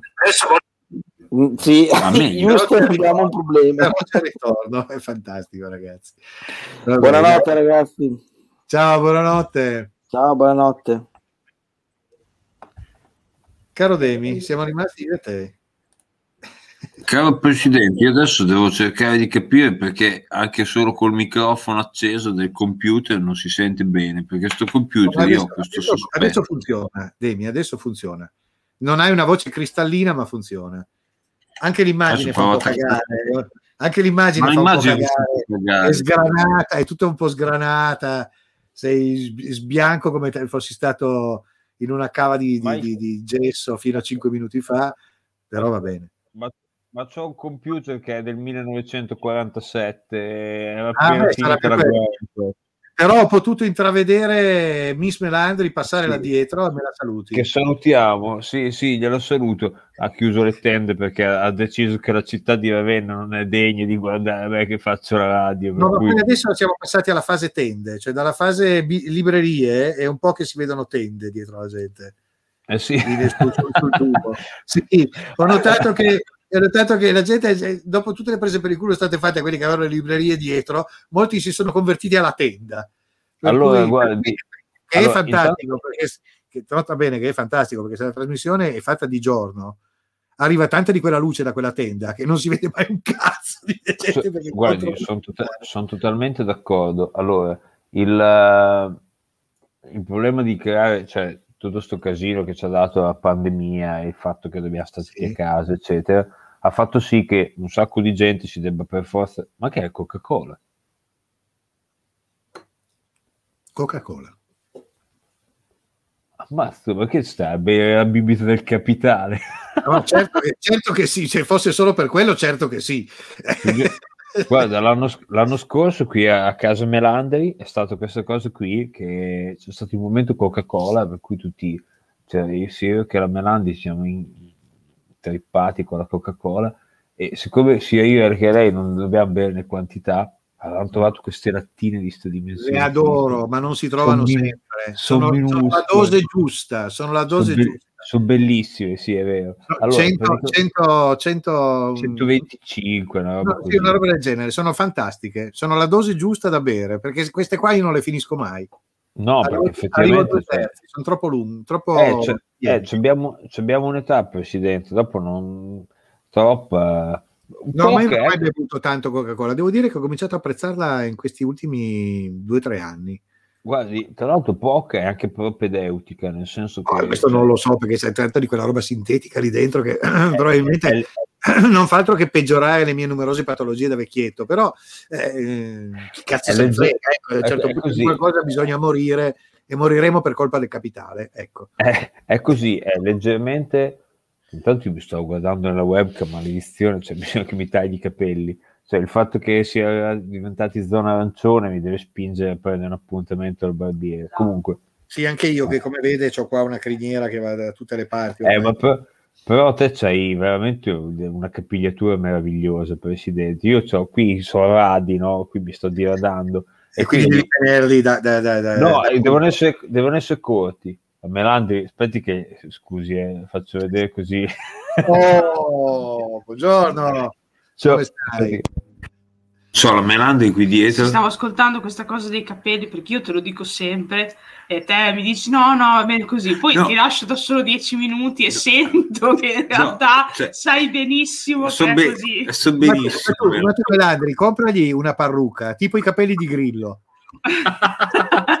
Aspetta, non i capelli di Grillo, i capelli di Grillo nell'82. No, no, quelli di adesso, quelli che sono anche Pepe Sale, sono riccioli Eh, sì. enormi di Pepe Sale. Sono molto brutti. Ma Pepe, Pepe Sale, Hanno anche le onde. ma Pepe Sale farei te, Presidente. Comunque, so, cioè, illuminazione, niente di che, qua c'ho una lampadina accesa qua nello studio. No, no, lascia stare. Poi stasera sono venuto, purtroppo sono venuto in un cacchio di ritardo, Presidente, e me ne, me ne scuso profondamente perché ho avuto questioni coniugali da, da- da concludere con la Melandri. E... Ho detto così. No, no, cioè, Detto così sembrava che chissà cosa avesse lasciato a metà. stia- no, Non concludere le cose coniugali. stiamo, stiamo- stiamo superando la crisi dell'anno e mezzo. Ah, ecco, Eh, no, no, no, perché io avevo- ho subito ipotizzato che lo faceste a rate. sì, ci- a slot di 5 minuti. Eh, Sì. No, no, cioè semplicemente per motivi tecnici sono arrivato in ritardo perché ho messo in forno la cena e ho scoperto, sai, presente quando prendi la- dei prodotti che sono, come si chiama, precotti, che dici, guarda, così se te ti immagini che ci sia scritto pronto in 30 secondi, invece c'è scritto 35 minuti, e dici, no, merda, 35 minuti, beh, alle 9 c'ho la Poi se- 35 minuti, poi ci siamo dovuti mangiare, anch'io nella mia semplicità di ragazzo semplice ceno e poi ho la, la possibilità, stasera tra l'altro ho cucinato io. È per quello che hai fatto, abbiamo fatto tardi. Sì. Dillo tutto. Melandri, Eh, I tempi, cioè hai cucinato bene, non nessuno, però i tempi Melandri, sono sai, un po' da uomo. non c'è una cosa da fare da donna, tipo... Va a sparecchiare la tavola. No, non volevo mandarti via, ti voglio un bene, ti voglio un bene dell'anima, Melandi, però perché devi venire qui alla radio NK dove io sono un po'... No, è colpa, è colpa mia, sono io che ti ho detto salutami la Melandri, eccetera, dai, è colpa mia. Cioè, io sono uno, stim- io sono uno stimato professionista, so, tempo fa... Aspetta che mi rimetto le cuffie. Tempo Scusa fa è un nome... Stimato professionista mi fa un attimo avere un, un sussulto di, di- di- di riso, poi È adesso... un torno. nome del, è un nome del, del- web italiano, cioè un nome piccolo, cioè, eh, magari non il primo della lista, ma neanche l'ultimo degli stronzi come cantava quello. E vabbè, adesso sono diventato uno qualunque, eccetera. Comunque, tornando al discorso con cui che stavo facendo prima, Yes. che la Morandi ci mettesse di, di traverso, dicevo sostanzialmente che adesso siamo, sono anni che la gente è costretta a intervenire lavorativamente parlando o addirittura nelle interviste dei, dei- dei telegiornali, cioè cose molto formali da casa propria. E da casa, come abbiamo detto tante altre volte in altre puntate, sei costretto a farti vedere nel tuo, nel tuo habitat e a casa propria te puoi essere anche magari un figo di Dio nel, mm, che ne so, del, nel giornalismo per dire, ma poi a casa tua c'hai quello che c'hai. Allora, la maggior parte è biblioteca. Io stavolta, in realtà, non, neanche ho girato perché eh, cioè, avevo fretta, la- stasera c'era, era alle 9.40, c'è la radio, e dice, aspetta, aspetta, accendo, accendo il computer il più veloce possibile e quindi mi sono trovato sta scrivania girata dalla parte della tenda. Però, diciamoci la verità, la parte della tenda aiuta sempre. La tenda, cioè, è, la tenda è una grande livella, è, cioè, è una tenda, è una tenda. E poi, Cioè, oltre che, oltre che la grande livello, tu sai io che vado sempre in giro, vado sempre in giro per, per posti dove vado in tenda, è perfetto. Sì, è Sai, vero, chi, chi vuole tenda. intendere, intenda. Tra l'altro, quando mi giro dall'altra parte e come dire, sto a favore di libreria, sic- ho fort- fortunatamente ho una- un computer del 1947 con una webcam che funziona a carbonella e questo mi aiuta per il fatto che non si legge, non si capisce molto di cosa c'è dietro, cioè adesso di me si capisce che da questa parte qua c'è una lampada, qui dietro c'è una tenda, questo si capisce. Però quando sto girato dalla parte della libreria, cioè sostanzialmente così, là, eh, così mi torni indietro di cinque mesi sulle mode del, del web, sì. sì, Ok. e sono tornati indietro, però per fortuna non si legge cosa c'ho scritto qua dietro, cioè si vedono che ci sono dei volumi. e Sì, non- no, poi ogni tanto mi hai tirato fuori, eh, tirai fuori quello di meccanica. Non so. Sì, la- questa sera avevo voglia di tirarne fuori un altro, ok, questo qui.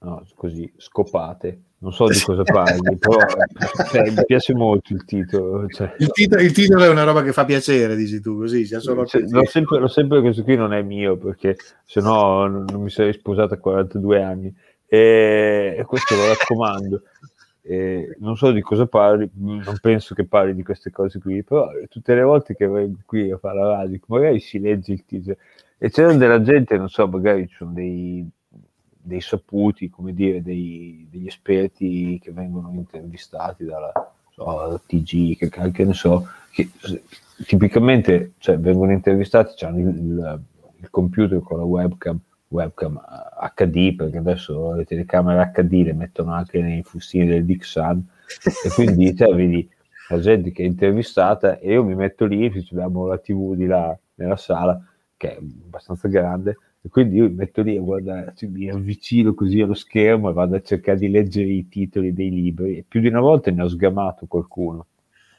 Certo, nessuno finora gli ho mai notato che c'erano dei libri dal titolo scopate però eh, per dire eh, insomma, sì, sì. Però, insomma eh, io, io guarda, qui a mano ne ho due e non so, non mi ricordo neanche più come si chiamano, ma aspetta che lo prendo un attimo. Anzi, ne ho uno in realtà. Vabbè, sempre le solite menate, vedi che io alla fine sono monotematico. Comunque, sta settimana... Io posso tirare fuori questo, guarda. Ah, fico. Eh, scusa, adesso non È voglio fare. Tra l'altro da una persona che uno... Sì, Giovanni Mereghetti, un critico cinematografico. No, non lui. Eh, no, è quello è Paolo Mereghetti. È, questo è un altro eh... Mereghetti che va spesso a fare giri da tanti anni, anche con mezzi strani, come si è visto dalla foto. Senti, ma tu hai letto quel libro? O comunque hai iniziato Quel a libro è il prossimo da leggere. Adesso ne sto leggendo un altro. Ah, ok. Anzi, dammi un secondo che ti faccio vedere la copertina dell'altro perché questo ne vale la pena. No, te lo chiedo perché, te lo chiedo perché, cioè, visto che il... Vabbè, ok, adesso ti faccio andare a prendere roba. Ti sento, eh, ti sento. Sì, sì, no, è che sono molto curioso perché siccome tu mi hai presentato un libro che si chiama Oltre il Sahara, la domanda che mi verrebbe da porre è Italiani nel Sahara, Libia 1983, ossia, non so chi sia il conte di Caporiacco, ma che sarà il tuo parente. No, no, che- no. È gente che comunque ci aveva... Comunque è Cioè, una non- storia molto interessante. Guarda i mezzi, ti prego di guardare i mezzi. Sì, sì, l'ho visto i mezzi. Eh, Misotta Fraschini, penso fosse... Credo che sono dei- delle Fiat queste qua, credo che siano più delle Fiat, ma o delle OM, perché sai, quelle della Fiat, l'OM Sì, sì, sì. Però quello che mi fa ridere di Tanto questa è. storia qua è che noi, almeno in giro, nel mondo, si conosce i, i luoghi che questo signore ha esplorato eh, grazie al conte inglese, il famoso conte inglese, quello del film. Ah, pensavo il conte Biancamano, quello È del presente il conte inglese, quello del film eh, Sì, quello del film Il paziente inglese. Il paziente inglese, esattamente. Quello lì è un L'aslo personaggio del distinto. Armazzi, che dal nome Esatto. non sembra molto inglese. No, Però, anzi, tutt'altro era non mi ricordo, ungherese. Sembra Eh. ungherese, Nome... mi pare. E, mh, Almasi, nel suo libro, quello appunto in cui racconta le sue avventure nel deserto egiziano e libico, eh, a un certo punto racconta di essere arrivato in questo posto dove io tra l'altro sono stato, dove ci sono delle pitture rupestri molto belle, eccetera, e di aver incontrato un italiano.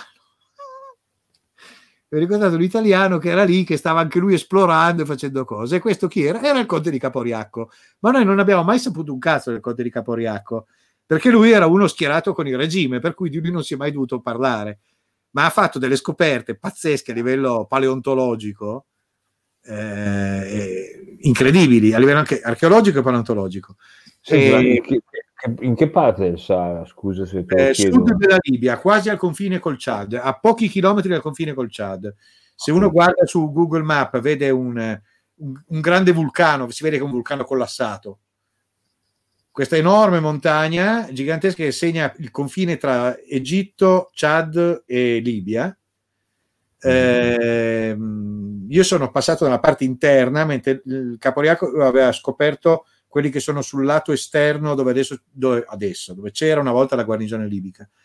Eh, io sono stato all'interno del vulcano e ci sono due o tre ripari con delle pitture rupestri spettacolari, ma di una bellezza incredibile.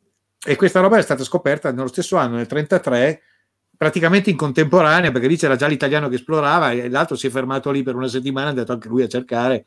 Solo che poi è passata la storia che Almasi ha scoperto le pitture del, come si chiama quel posto lì? Uh, Jebel Awainat. Eh, Potevi, Jebel- avresti potuto dire qualsiasi nome che io ti avrei detto. No, comunque Jebel Awainat perché, perché sì, insomma, si chiama Awainat. E, e così la cosa divert- divertente, insomma, una cosa pazzesca è che appunto la scoperta lo stesso, nello stesso periodo, il nostro, ma del nostro si è saputo nel momento in cui l'ha scoperto, poi è scoppiata la guerra, poco dopo, finito, e non se ne è più chiaramente, e chiaramente, visto che di questo soggetto era, come dire, amico di gente che poi dopo la guerra è rimasto un po' impresentabile, dopo la guerra non se n'è più detto niente. No, no, lui ha rico- ha ricominciato a fare lo szienziato, non so più in quale università, se era a Pisa o dove diavolo era, ha, ricom- ha- ha ricominciato a fare lo scienziato in silenzio e buonanotte. Cioè non è- Chiaramente non è più stato sponsorizzato per poter andare a fare delle ricerche del genere. Sì, certo, certo. Dopo, dopo la guerra hanno sponsorizzato altre figure.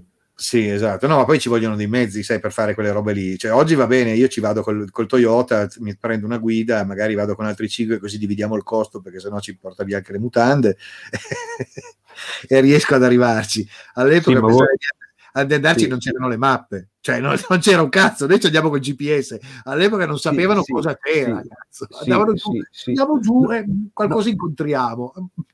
Non, non molti anni prima, e questo ci avevo letto qualcosa anch'io a riguardo, non molti anni prima, tu parli del 33, io mi riferisco a qualcosa che sta nel periodo a ridosso, prima e dopo la prima guerra mondiale, quindi tra gli anni 10 e gli anni 20, Mm. della gente partiva per le esplorazioni del nord, eh, verso il polo nord, eh, no- non sapendo cosa aspettarsi. Quindi, se- eh, come dire, uno si immagina che l'epoca delle gra- giustamente si immagina che l'epoca delle grandi scoperte geografiche sia il 1600, il 1500, Eh no, sono delle 1600. zone, di- delle zone che assolutamente no. Lì chi Però- era Amundsen, no? Il primo che ha raggiunto il Polo Nord era Amundsen, no? Se non ricordo male, sì. Ecco. Eh, poi ci sono stati un sacco di gente che ci ha tentato con i più, più disparati mezzi, ma stiamo parlando degli anni 10, degli anni tra, i 20. quali, cioè, tra i quali nobile col dirigibile. È bravissimo. Cioè, Italia. Eh, cioè, solo, solo cent'anni fa, non stiamo parlando di migliaia di anni fa, cent'anni fa, da oggi, c'era della gente che partiva con dirigibile per andare al Polo Nord, non sapendo cosa aspettarsi una volta in volo. e cadendoci cosa- peraltro, perché mi sembra che a un certo punto il dirigibile Italia è- è Sì. precipitato e sono andati a salvarli dopo un bel po', perché c'è la famosa storia della tenda rossa di Nobile. Sì, sì, sì, sì, so Eh. che ha fatto due missioni, se non ricordo male, con un dirigibile. Una che ha avuto successo, però non ha raggiunto il Polo Nord, doveva fare un certo giro ed, è- ed ha avuto successo, e l'altra con cui doveva proprio passare sopra il Polo Nord geografico, che non ha avuto successo perché si sono finiti su, sul, Sul sul pack. pack, sono, sono finiti eh, sul, Sì, sul se ricordo bene, li ha salvati poi Amundsen con il suo dirigibile. So perché che sono stati salvati da una nave. Perché ne so, so che Amundsen eh, aveva, l'aveva scoperto, ma non c'era andato con un dirigibile, c'era andato a piedi, insomma, con, con slitte, cani Sì, e roba del sì. genere. Quando la- è il primo che ci è arrivato. Poi Sì, tanti anni tempi in cui non erano i cani del Wemma che sono lì che hanno bisogno delle crocchette premium, eccetera, eccetera, ma sono i cani che tirano le slitte. avevano degli aschi, avevano degli aschi con i controco, coi Sì, con controcorpi. controcosi, con controcosi, esatto. Sì, non erano, non erano stati castrati quelli lì. Perché eh, il cane del Wemma, tra l'altro, è una femmina. È una femmina il cane Wemmer? Sì, sì. Ah, ecco. Comunque penso che sia stata sterilizzata perché Sì, il mondo ma- va così. Tra l'altro, apro una parentesi e la richiudo subito. Che ci serve da fare una puntata alla radio su questa cosa qui. Sia io che te abbiamo avuto in passato un cane, adesso non l'abbiamo più. Il Wemma c'è un cane adesso, ce l'ha ancora. Spero che stia con lui il maggior numero di anni possibile. Comunque, uno dei grandi argomenti di discussione che ho con la Melandri. eh, Che di prendere un cane? No, siamo d'accordo totalmente. No, no, è che cioè, in questi anni c'è la follia, nel senso che cioè, il mondo dei, dei- degli animali d'affezione, specialmente cani e gatti, sta andando per delle strade che sono di follia pura. Non più, tar- non più tardi di due settimane fa?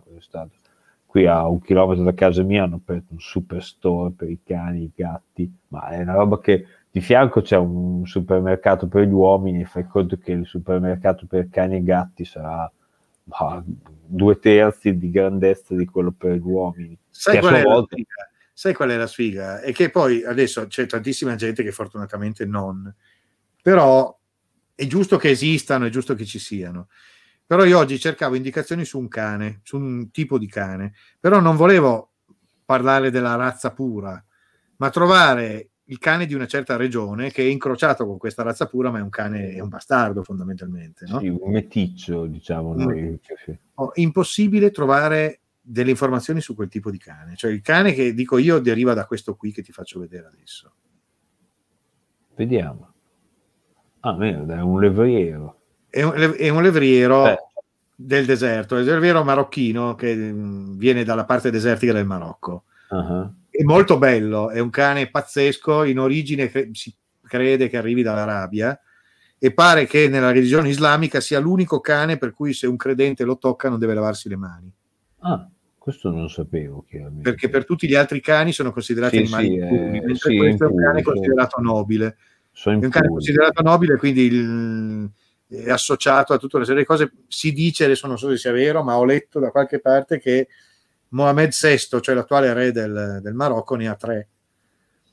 Il Perché è il cane, no, perché il cane de- di, di quella parte di cultura, è il cane dei regnanti o dei potenti o di queste cose Sì, qua. un po' come la regina Elisabetta c'è i corgi. Esatto, sì, una roba del genere. Eh, e questo cane qua si chiama Shlughi. E però quando tu vai in, eh, in giro per il deserto, giù, ma anche in Mauritania, giù di là, di cani simili a questo, leggermente più piccoli d'Italia e più color sabbia, sono quasi tutti così.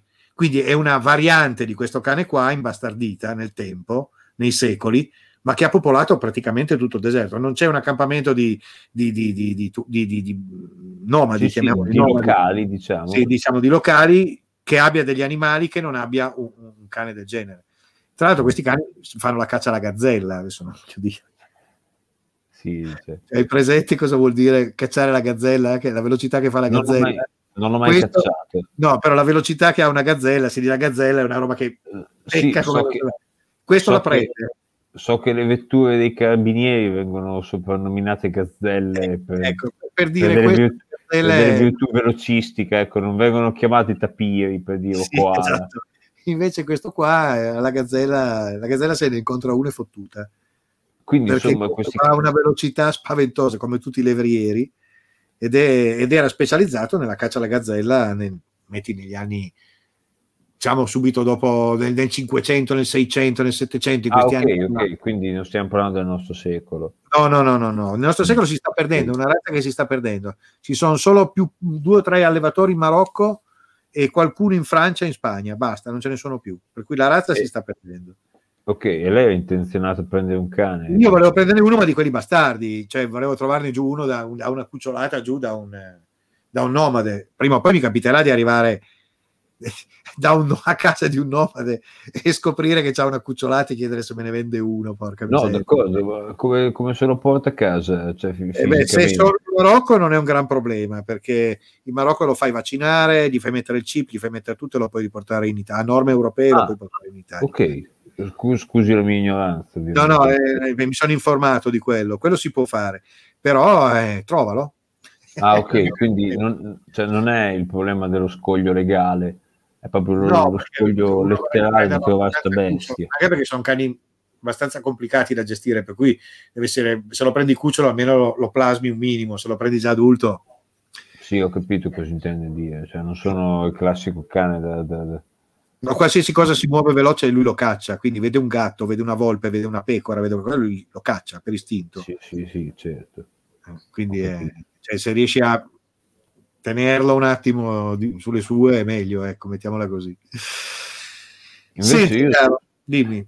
io volevo farmi un vanto perché volevo lasciare una traccia storica eh, ne- negli annali della radio Mm. perché c'è questa- questo oggetto che vedete alle mie spalle, lì, no scusate, eh ciao, lì, Di lì, sì, cos'è? È un- raccogli foglietti, che cos'è? sì, è un raccogli foglietti, ne volevo Eh. fare una... un falò.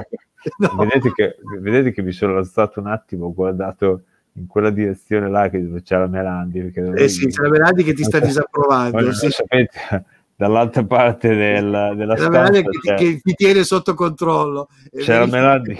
Se dico, qualcosa, se dico qualcosa di storto, eh. E quindi, quindi praticamente volevo farmi un vanto di quell'oggetto lì, quello?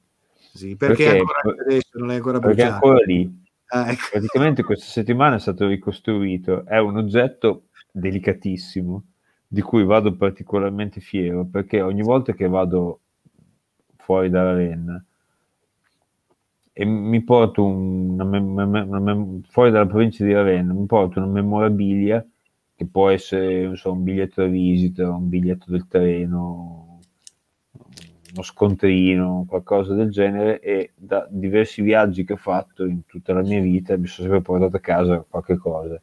Magari un viaggio lungo, un pacchetto di cose, un viaggio corto, due o tre robe. E ogni volta lo infilo lì dentro. Infatti questo oggetto sta su per forma, quindi ci sono probabilmente qualche migliaio di bigliettini, tutti così messi a ventaglio, e ogni bigliettino è un qualcosa che viene da... però non lo posso toccare tanto... Infatti, Guarda che poi con gli anni quel tipo di robe lì si impossessano del resto della casa. Fai attenzione. Vedi, per esempio, questo qui che ho preso adesso in mano è un biglietto, è uno scontrino di un parcheggio che ho fatto in una località del mondo dove sono stato. Eh, quei biglietti che si mettono sul, sul Sul parabrezza vetro, che- sì. Che ho pagato precisamente il 33 del 2019, il 30 marzo 2019, poco più. Ah, quindi è in uno di quei paesi dell'altro emisfero in cui sei stato. Sì, quello è dell'altro emisfero, precisamente. Sì, sì, sì. Quindi ci sono tutte queste cose qui ed è delicatissimo perché appunto siccome questi oggetti stanno su, su un come, ne vasetto, togli, cioè, come ne togli uno, Sì. tutto parte da un vasetto di plastica grande così, che è un portapenne, in cui ne avevo messi qualcuno, non so, negli anni 90, e pian pianino metti, metti, metti, metti, metti e cresce. Chiaramente tutte le volte che mi sono trasferito l'ho cioè, preso, messo in, una, messo in una busta e ricostruito tutte le volte. E l'ultima settimana è crollato, anzi a Melandi l'ho fatto crollare, e l'ho ricostruito con amore. Poi Eh la sì, Melandi mi ha detto, metti quella merda con tutto il nel posto dove la veda meno possibile, infatti è qua in un angolo della casa dove eh, dà meno fastidio alla vista, Sì. perché se lo Però- vedo, però noi ne possiamo- però noi ne possiamo godere. io personalmente tutte le sere vengo qua e controllo che sia ancora in piedi. Perché è veramente, cioè non sembra, ma sta, Che la Melandri non abbia rubato uno dei biglietti. sta veramente su un equilibrio precario. E niente, non me ne volevo vantare perché tutte le persone che vengono in casa, chi, chi- chi è stato, non so chi, dice, ma cos'è questa cosa? E la Melandi appena se ne parla di questa cosa, che se ne va perché Se ne va perché sì, ne ha fisso per i coglioni, capisco. Tuoi, peraltro. sì, Eh. vabbè, chiusa parentesi. E, E comunque fai attenzione perché quel tipo di cose lì, dei ricordini dei bigliettini, è una cosa fetente. Io lo facevo i primi anni, poi mi sono imposto di non farlo più perché cominciavo ad avere tanta di quella roba che girava per casa. Guardi, cioè, questa cosa qui è una delle mie poche concessioni all'accumulo. Lei sa Ah. che, come abbiamo raccontato diverse volte alla radio, negli ultimi anni, da, da che ho conosciuto la Melandi, per l'appunto, abbiamo cambiato diverse case e questa spero che sia una, non dico definitiva, ma una casa in cui abiterò per qualche anno almeno. Però per anni ho cambiato residenza spesso e tutte le volte cioè, devo traslocare cose che la prima volta no, no, cioè, aspetta che devo portarvi dietro tutta la casa. Poi pian pianino ti impari che sostanzialmente, che ne so, un asciugamano non hai bisogno poi veramente di quell'asciugamano lì, se ne hai un altro, cioè la faccia te la asciughi lo stesso. Per cui quello che diciamo ti po- porti con te sono più ricordi più profondi e, e- e poco altro, insomma, magari un tegame o, o- o un bicchiere che ti ricorda qualcosa, ma poco più. E quindi c'è questo esercizio che faccio spesso di eh, dire, non accumulare cose. E, però cioè, effettivamente la mia memoria di viaggi, delle mie esperienze di vita la- ce l'ho, così come non so, le mie foto di famiglia, queste cose, e, e quello è la, la parte mia. Eh, io purtroppo di famiglia ho troppe cose eh, che, che sono avanzate da, da tante case e sono tutte concentrate in una casetta, per cui per quanto io abbia fatto fuori, sono sempre sovrastato. Per esempio, da per troppe esempio puttanate, cazzo. nella, nella sua semplicità di donna semplice, mia madre, ha, cioè, in- nei luoghi dove andava, nel- nell'epoca in cui ci andava lei, che era diversi anni fa, eh, spesso rubava i, i, i cerini, i, gli ac- Vabbè, come si sì, chiama? i I- fiammiferi, i fiammiferi, i sì. fiammiferi, non mi veniva la parola, che normalmente, cioè, negli anni in cui sta cosa andava, eh, era un, un regalino che si faceva nei ristoranti, negli hotel. boh, so, Sì, sì, sì, me lo ricordo benissimo. Anche mia madre tornava spesso con i, con i Sì, fiammiferi di posti esotici, sì. Cioè, tu vai in un posto dove c'è, che cacchio ne so, adesso, che non sia la provincia di Ravenna, e dove dormivi c'era di fianco a te un, un posacenere e un, un pacchetto di, di fiammiferi. Eh, Il posacenere per fortuna non, non ne ha rubati, però dei fiammiferi spesso sì, che non ne puoi rubare, sostanzialmente cioè, sono regali che ti fanno, è un po' come dire, ah io ho rubato una bustina di zuccheri in un bar, cioè ce n'è un pacco così, sono fatte apposta per essere usate. Eh, e, e appunto, cioè, a un certo punto della mia vita mi sono trovato, e quello c'è anche quello da qualche parte, penso che sia là sotto in un muoio, quello le ho conservate. È una- un sacchetto mica poi tanto grande, ce ne saranno boh, centinaia, anche meno. Però carino. Però ci sono queste, tutte queste Carini chiaramente, ricordi lì, cazzo. chiaramente cioè, è una cagata, nel senso, cioè, oggettivamente ha un valore che sarà di 2 euro, però il senso è che effettivamente quello è un, un oggetto di un tempo che fu, come che ne so, che mio nonno che per, per, per anni nella vita andate in giro con dei lumi a petrolio perché non erano ancora sviluppate le, le torce a pila e quindi me ne hanno lasciato un paio, diceva vabbè che te ne fai di un lume a petrolio? Eh, lo tengo perché è testimone di un'epoca in cui la gente si... Ma no, ma tu, ma tu sei uno di quelli che credeva nella, nella, nella decrescita felice, quindi saresti, lo tieni per quello. No, io non credo. questa, questa lo dici tu, Presidente. Io ho scritto, tra l'altro scritto... Come no? Come no? Adesso il PD si, stia, si sta alleando con quelli della decrescita felice. Guardi, non me lo dica. Guarda, Presidente, non parliamo, non parliamo cioè, di politica, non parliamo dimmi, di politica no, perché... no, dimmelo, dimmelo, così, dimmi che stai quasi rimpiangendo Renzi, dimmelo.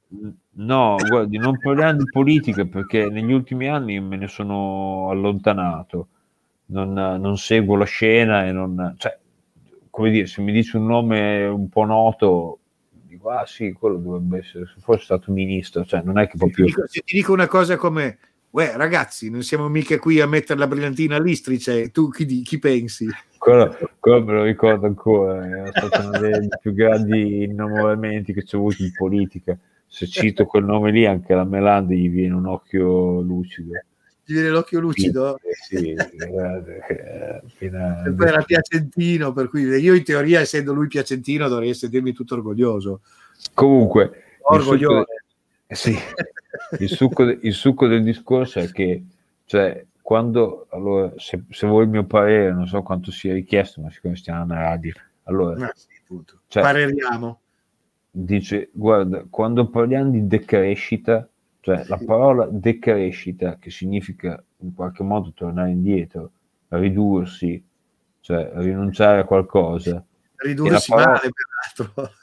ridursi male. Guardi, guardi, Presidente, bene o male, questo sta nel cuore di chi lo fa, però oggettivamente la parola felice legata alla parola decrescita cioè è accettabile solo se uno veramente è capace di tornare indietro sotto tanti aspetti e, e, e divertirsi in questa cosa perché noi siamo sempre abituati a questo cioè a considerare il, passato come qualcosa di ottimo e il presente, il presente come qualcosa di un po' grigio e il futuro come qualcosa di pessimo.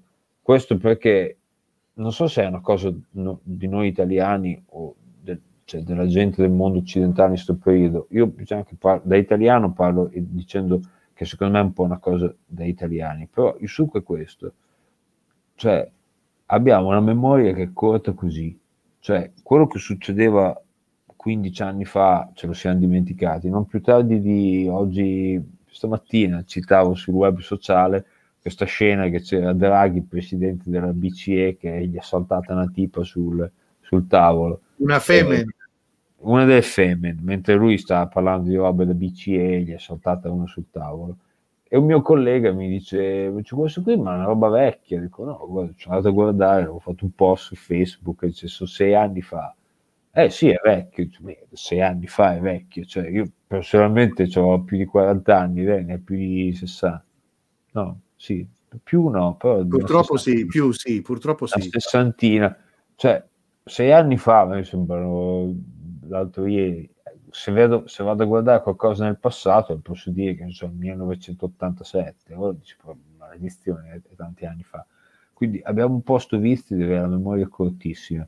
Sì, poi, più vai avanti, più questi spazi si allungano. Ad esempio, a me sembra ieri che ci sono venute giù le torri gemelle. Per sono esempio, passati, sono passati vent'anni. Sono passati vent'anni, sono vent'anni, maledizione. Io stavo all'università. Quindi, questo per dire, c'è una, c'è una ragazza che è una laureanda, tra l'altro che vabbè, magari ci ascolta, meglio che non faccio giudizi. Comunque c'è una ragazza che studia all'università, sta facendo la laurea specialistica e sta facendo l'ultimo semestre lavorando anche nella nostra azienda e cioè, questa tipa è laureata, sta, sta lavorando e questa è nata dopo, cioè nel senso che cioè, questa roba qui è come per me che dico guarda io sono nato nel 77, pochi anni prima l'uomo andava sulla Luna, ma io non ero ancora nato. Ecco, mo, come dire, per uno che adesso si sta lavorando adesso, cioè, pochi anni prima che nascessi erano cadute le torri gemelle. Ma questo per dire che cioè, abbiamo una memoria relativamente corta e tendiamo, giustamente a ricordarci del passato come eh, qualcosa di idilliaco, quando sicuramente... No, cerchiamo di, di, dimenticarci le cose negative, la nostra testa evidentemente è selettiva e cerca di, di, di, conservare i ricordi positivi e non quelli negativi. Ovviamente. Io, anche io dico cazzo come mi divertivo negli anni 70, che figata che erano gli anni 70. Ovviamente. C'era terrorismo, c'era, c'era di tutto, era un casino della Madonna. Sì, era però lei, però lei, era una situazione pazzesca, però io avevo 13, 14, 15, 16 eh. anni e mi divertivo come uno scemo. Lei, eh. aveva, lei aveva, era adolescente come io ero adolescente negli anni 90 e comunque adesso gli anni 90 non li vogliamo paragonare con, dire, con gli anni di piombo, però cioè, anche negli anni 90 ci sono stati dei casini di qualche genere, però io chiaramente di questi casini ricordo così e quello che ricordo è che avevo 19 anni, andavo in discoteca o che cacchio ne so, e, e potevo mangiare due pizze alle 11 di sera senza che dovessi prendere dei, gli antiacidi e queste robe qua. E quindi sì, sono legato al passato pensando che quando ero più giovane ci si divertiva di più. E Poi siamo io... conservatori, di fondo siamo conservatori, cioè il nostro, il nostro animo, ma non di italiani, io credo che sia proprio l'umanità. Sì. Col tempo diventi conservatore. Col tempo tu... comunque ti ricordi le cose belle di un periodo in cui intanto stavi meglio fisicamente, intanto potevi fare delle cose che adesso non puoi sì. più fare, eccetera. Per cui è chiaro che hai questa visione positiva del, del, passato, anche quando era una merda come certi, certi anni, certi periodi delle, a livello globale erano una cosa spaventosa. Poi in no, realtà no, ringraziamo, non so, qualcuno ha messo un mi piace, sono molto contento che abbia messo un mi piace. Io, io, eh, dico, so, io dico, solo che cioè, un esercizio che faccio spesso, e ogni mm-hmm. tanto tedio la melanda con questi discorsi, è dire cioè, ma te hai presente che adesso la Melanda è un po' più giovane di me, non giovanissima nel senso che non è che ci sono 15 anni di differenza, per cui per certe cose possiamo parlarci, cioè, ti ricordi quando eravamo giovani che dici, ma ti ricordi te cioè, che cazzo di casino era negli anni 80 quando dovevi fare una telefonata? Cioè, e, e comunque c'era la tecnologia che era avanzata, cioè nel senso tu potevi fare una telefonata, che ne so, a New York negli anni 80, non è una cosa impossibile tecnicamente, però cioè, fa una telefonata che cacchio ne so, da, io andavo, fossi andato a, boh, andavo all'università, andavo a Bologna, eh, cioè nel, nel, portafoglio dovevo avere una, la tessera telefonica, la carta telefonica con 5.000 lire, quel che l'era, e c'avevo un numero limitato di minuti con cui parlare con la gente. Ancora più, prima che ci stesse la carta telefonica, c'erano i gettoni, dici, cazzo, devo fare un pugno così di gettoni, devo andare in un telefono pubblico, ma adesso cioè, sto cazzo di roba così, vado in giro per la strada faccio la radio, la faccio la radio NK alla strada. Non voglio dire che sia meglio o peggio, dici che è più semplice.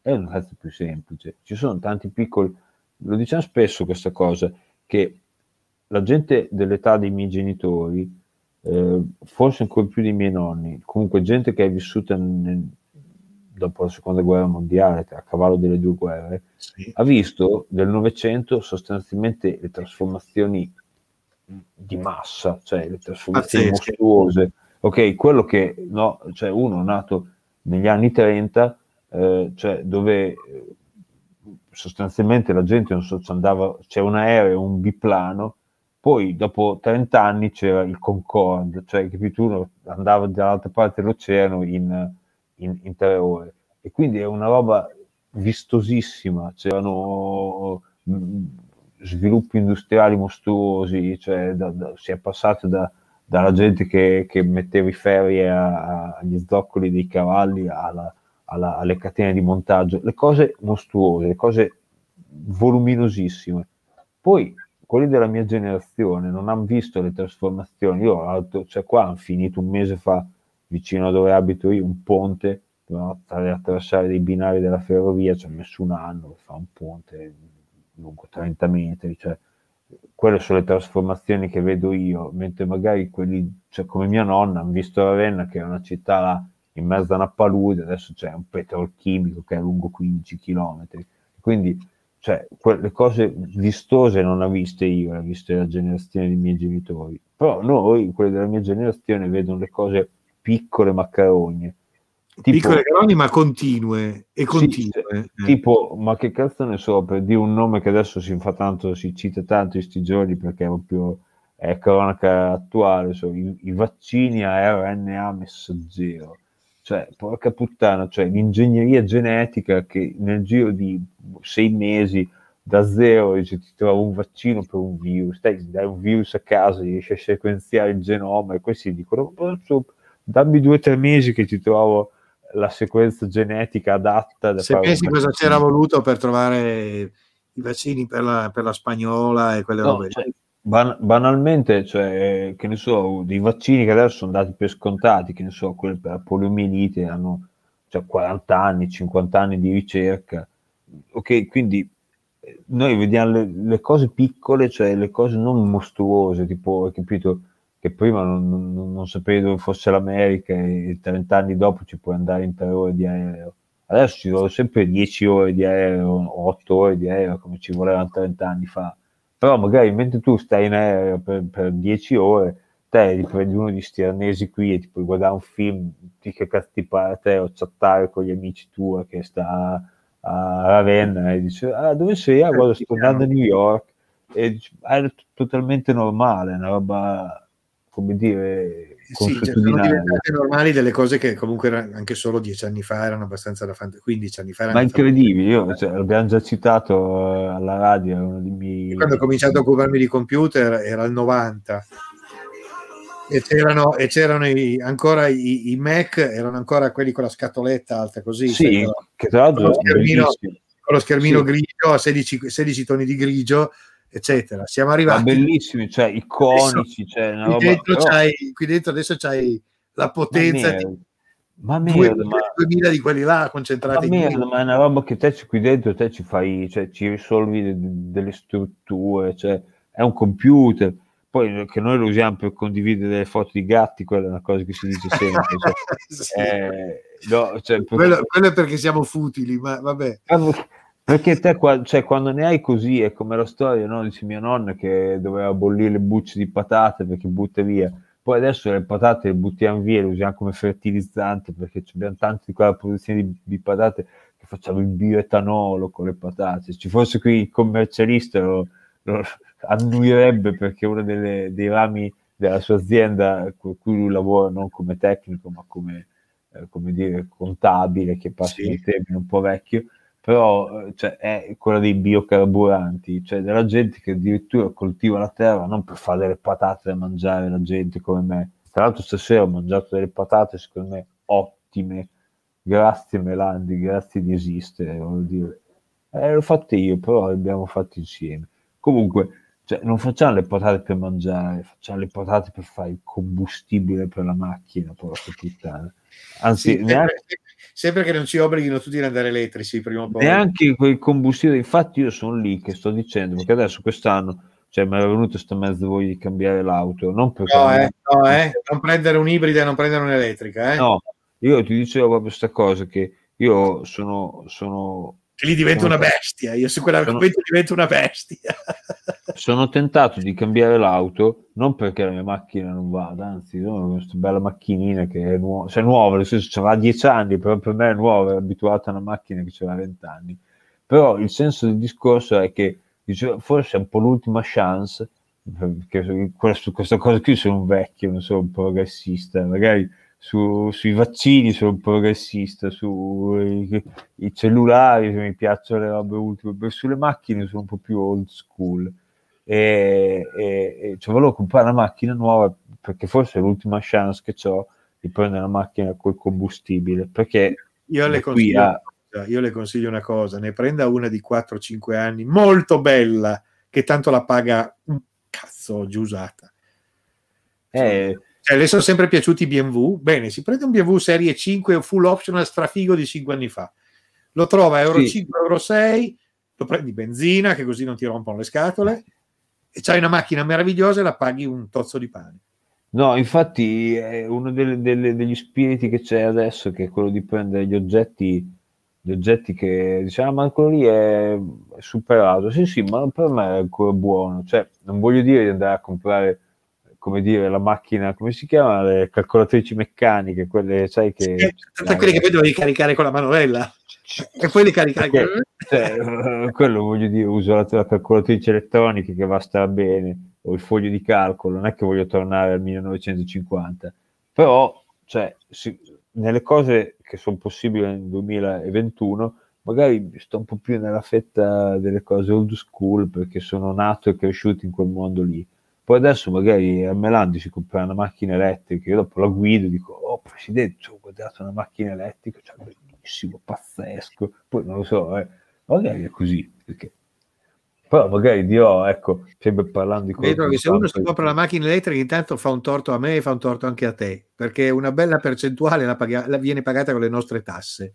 Ah, io quelle le tasse le pago sempre, proprio stanotte. Sì, ma eh, perché devi pagare le tasse a uno che si fa infinocchiare per comprare le macchine elettriche? Ah, guardi, proprio, proprio stanotte eh, eravamo lì, lì per andare a letto, anziché andare ad abbracciarci nel letto, stavamo parlando di cose di politica, di economia in realtà, parlavamo del fatto che in Italia ci sono una, una- una quantità mostruosa di, di- di inoccupati e disoccupati.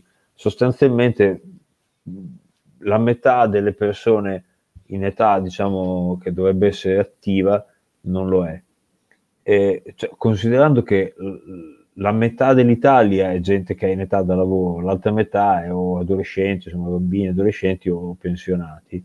E quindi, cioè, dividi, dividi, dividi, salta fuori che più o meno un quarto della gente in Italia dovrebbe sostenere i, rimanenti tre quarti, detto molto spannometricamente, in realtà sarà una proporzione un po' più sottile, però l'idea è questa, che c'è una percentuale piccola di gente che lavora e paga le tasse che sostiene tutto un mondo di gente che o non, non- non- non- guadagna perché è, dire, non ha l'età o non guadagna perché è in periodo in cui ha dato già e sta prendendo dallo Stato le pensioni o non guadagna perché se ne sta a casa senza fare niente. E semplicemente dicevo, per me è una cosa, cioè, non so come sia, se è vera, cioè, se è autenticamente così, non so come sia sostenibile nel lungo periodo. Ma infatti non lo è, non lo è, ed è per questo che siamo nella M più totale. Ma non lo siamo nella M, perché No, no, siamo- siamo nella M perché se guardi, se guardi i conti dello Stato siamo nella M. Adesso Sì, tutti ma- pensano che sia finito tutto perché arrivano i finanziamenti dello Stato. Ma quei soldi lì sono soldi che comunque per quanto un tasso di interesse favorevole sono da rendere. Sì, ma Presidente, qui è il caso, è, come dicevo sempre io, è convento ricco, convento povero, frati ricchi, cioè eh, sì, lo Stato sta messo male, stiamo con i debiti, con il deficit PIL al 140%, poi appunto vado a guardare qua sotto casa mia delle macchine, cioè boh, sono stato due anni fa, sono stato in Sud America, che è un pa- ci sono paesi con un rapporto deficit PIL molto migliore di quello Infatti italiano falliscono. L'Argentina è fallita No, di nuovo migliore, cioè comunque falliscono e per la strada non è che ci sono tutte queste macchine così lucide come ce ne sono qua sotto casa mia a Ravenna. Poi il, il risparmio Eh, individuale. sommato siamo, adesso non so adesso quanto siamo arretrati, ma fino a qualche anno fa eravamo la sesta potenza del mondo, adesso saremo la decima la Sì, dodicesima, sti- stiamo, siamo in un'elite. Sì, ancora. stiamo, stiamo comunque Siamo ancora in un'elite, ma stiamo scendendo molto velocemente verso il basso. E Stiamo- oltre un certo limite, non è che poi la, la- la- la curva rallenta, la curva va sempre più veloce. Questo è il problema, noi non ce ne rendiamo conto. Ah, non ti preoccupare, Presidente, guarda, ti No, mi dico preoccupo, io. sì, perché io vedo dico- gente che si sta mangiando i capitali, vedo gente che sta dando fondo a tutto quello che è stato accumulato dalle generazioni precedenti per Guarda. tenersi in piedi e avere Guarda. la macchina lucida lì sotto casa. Guarda, io ti dico, ti dico le cose come stanno cordialmente. Guarda, a- adesso abbiamo messo, eh, cioè dobbiamo essere contentoni, Presidente, qui ci tocca essere contentoni. Però siamo contentoni così. Abbiamo messo capo del governo uno dei più grandi economisti che l'Italia ci abbia. Ok, Sì, cioè- però poi gli vedi fare delle cose che sono esattamente aspetta. quelle che facevano i grillini. Allora aspetta, aspetta, cioè, abbiamo, messo, abbiamo messo Mario Draghi che dice dimmi te vai da uno a caso lì per la strada dici guarda dimmi un nome di un italiano famoso Ma- per l'economia Ah, io, ero io ero schieratissimo dalla sua parte. Devo dire, Vai. dopo due mesi sono molto perplesso da tutta una serie di decisioni che sono state prese. Mario Draghi è cioè dici, quando dici un nome a te cade il governo dici che mettiamo che sia un nome nome cioè, ce ne sono, eh, non è che c'è solo lui, però dice, quello lì è uno di quei 4-5 nomi che dice, ah però, porca puttana. No, no, in teoria sì, in teoria non, è sì. che- non è Giuseppe Conte che quando è arrivato la prima È volta, stato messo lì per quello, cioè che il motivo è per cui è arrivato, lì Draghi è perché eravamo talmente sputtanati che o c'era un personaggio che anche all'estero aveva un peso, sì, cioè, oppure eravamo veramente a- me- a non eravamo più credibili, cioè non eravamo più credibili. Eh. abbia- giustamente abbiamo messo uno anni fa, il professor Conte, professore universitario, non è uno che è nato lì, però è uno che fino a, a se- a sei mesi prima di, di- di- della nomina a primo ministro era un oscuro docente universitario, poi è diventato primo ministro, tutti hanno detto, ah, Conte, Cioè, Conte, questo sei mesi fa, non sapevo che cazzo è. Draghi sì, cioè sei anni fa c'era la tipa che gli è saltato sul tavolo, ma lui era già presidente della BCE. 40 anni fa, che cazzo ne so, quando lui era la mia età, no, su 40 no, No, 30 ma io anni fa. sono, sono la mia- d'accordissimo. Quello che mi Allora, la mia età preoccupa- tizio era già nel, nel- nel- nel direttorio, hai capito? de- No, no, ma eh, guarda, è però- tutto verissimo. Aspetta, aspetta, aspetta. Poi eh, è è arrivato Mario Draghi, io, cioè, cazzo, cioè, Draghi boh, cioè, ha fatto due cose grandiose in questo momento che c'è stato aumentare il debito. Cioè, cazzo bene, quello lo facevo anch'io. Cioè, dice, cosa facciamo con la credibilità di Mario Draghi che arriva in Europa e dice no, no, ma ha detto Mario Draghi, c'è da fidarsi. Cosa facciamo? Due manovre, un deficit. Io, cioè, oggi ho sentito che c'è è stato approvato un nuovo sforamento di bilancio di 40 miliardi. 40 miliardi su due finanziari. Te arrivi e dici, guarda, è come che io vado dalla Melandi e dici, ah, io voglio comprare un'altra macchina. Cosa ti compri? Ah, la Lamborghini, ma cioè, cosa vuoi comprare? Una macchina, bisogna prendere la Lamborghini. Cioè, come, te, come te li paghi sti 400 mila euro? Beh, scherzo, cioè, facciamo un altro debito, cioè, facciamo un altro mutuo, cioè, ci facciamo dare gli altri soldi per prendere la Lamborghini. Bene, ma come cazzo fai che ci abbiamo il debito al 145%? Dice 160, mi ha detto, so, Eh, su- sì, io eh. ero rimasto al 100, cioè, ma anche il Giappone c'ha il 160 deficit PIL, c'ha di più il Giappone, 220, allora siamo solo pe- sul peggio del Giappone, For- gli Stati Uniti non so come stanno messi, ma secondo me stanno messi un po' meglio, Vabbè. cioè il Giappone, l'Italia e poi c'è l'Argentina, tipo, cioè, e dici, ma come cazzo facciamo noi giapponesi, cioè noi italiani loro giapponesi, ci abbiamo dei debiti, e comunque la gente dice, "Ah, Ma perché abbiamo ancora, perché abbiamo ancora per poco. ho capito, ma abbiamo ancora cosa, porca puttana. Le stiamo svendendo tutte, ma abbiamo ancora, avevamo ancora per poco, credo, ancora delle industrie, delle cose che hanno un valore e hanno un, un reddito. Il giorno che questa roba verrà tutto svenduta a terzi, come ormai è stato fatto quasi, quasi per tutto, e quello che non è stato svenduto lo stanno mandando a Ramengo con delle operazioni veramente pietose. Ah, Eh, oggi, tra l'altro, ho sentito un'altra cosa, Presidente. Ho sentito che le acciaierie di Taranto sono tornate sotto il controllo statale, si chiameranno Acciaierie Italia. E è un nome che tra l'altro io, cioè, veramente il mio cuore, cioè, cioè, grondo orgoglio, perché il- entro due anni il 75% di queste acciaierie saranno proprio in carico allo Stato italiano. Poi Certo, Cassa depositi e prestiti, no? Sai cosa mi è venuto in mente?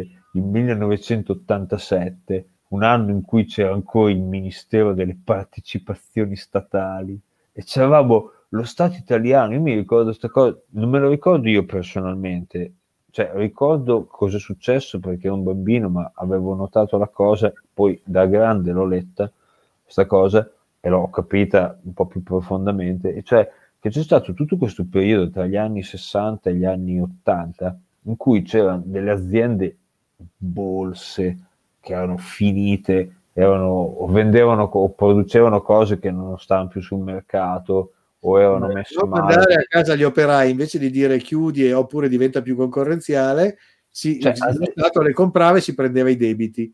Sì, c'era, ma la cosa non era una, capito? Perché No, no, lascia, sta- lascia stare questa cosa di Taranto. Quella cosa di Taranto è una roba mostruosa, nel senso che c'è un'acciaieria che dà da lavorare in una città. Dici, guarda, se te la chiudi qui, è una città, Taranto, che potete pigliare su tutti e trasferirvi alla città vicina che è finita.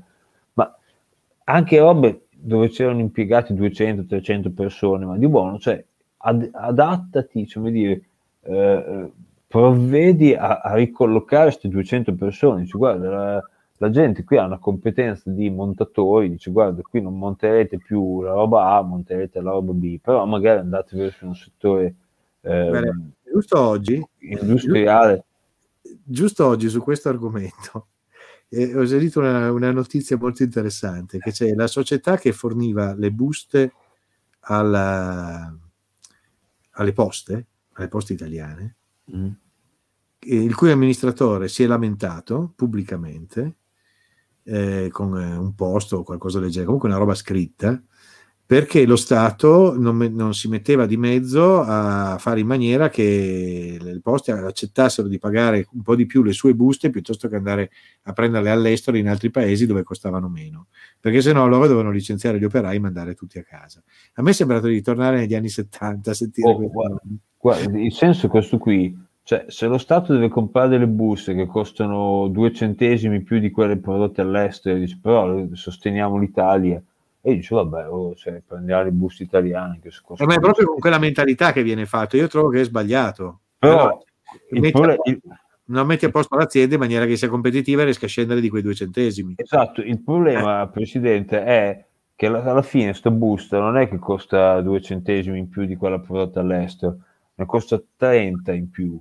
E dopo lì c'è una stortura, perché è come la storia, de- si cita sempre dell'Italia, che per chilometro o miglio, non so, di, di volato costa 10, quando un'altra compagnia aerea grossa europea non low cost ne costa 6. E per quello che adesso la chiameremo soltanto più Ali, no? Come si chiama? Ah, Ali, Ali adesso la chiamano? O so solo su che- Italia? O solo, Secondo forse me- solo Italia? Non so più come cazzo la chiamano. me No, no, no. è- Gli cambiano il nome e gli danno altri 3, altri 3 miliardi per andare avanti. Sì, Eh, ma tre, eh, tre- notizia tre da- miliardi- E vabbè, andiamo va- avanti sei mesi, tra sei mesi ne danno altri tre e andiamo avanti uguali. È una delle tante cose che, eh, per cui Draghi mi sta un attimo deludendo. No, no, cioè il punto è questo qui. Cioè il punto non è, dice, guarda, eh, che cazzo ne so, alla Ryanair un volo costa 100, alla- all'Italia ne costa 103, o 108, o No, 110. ne costa dice, vabbè. 250, cazzo. E il problema è che ne costa 300, porco Eh, mondo. cioè, e- e questa cosa qui è stato frutto di cioè, cresci, cresci, cioè, un- una deriva successiva di, di- di 15 anni in cui sti voli da, da- da- da 108 che costavano prima sono diventati costare 300 e dici ma ci avete mai guardato? Perché sono diventati 300 eh no no ma il sistema è così. Allora dici guarda piuttosto che stare lì a risolvere il sistema ma diamo gli altri due soldi tanto che ci frega. Cioè.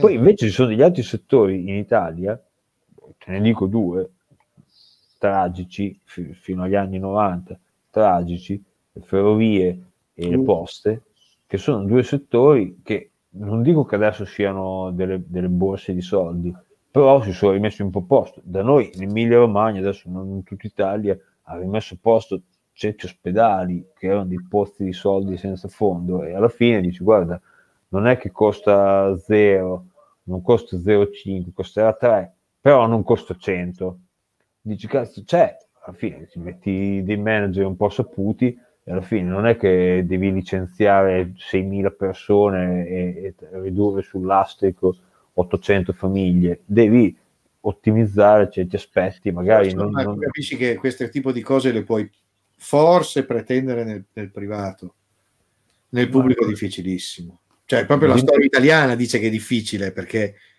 eh, Di nuovo, la storia italiana dimostra, cioè mostra che ci sono dei casi di pubblico dove ci sono stati un, pu- un pelino più attenti hanno fatto qualcosa di decente e delle robe dove non ci sono stati attenti ed è ciao, ciao Peppe. E il problema, è che, il problema è che i casi in cui, pochi casi in cui la cosa funzio- ha funzionato, così come poi ci sono stati dei casi in cui la privatizzazione non ha funzionato, cioè assolutamente, sì, sì, chiaro. non, è che cioè, la privatizzazione è ottima sempre, la statalizzazione è pessima sempre.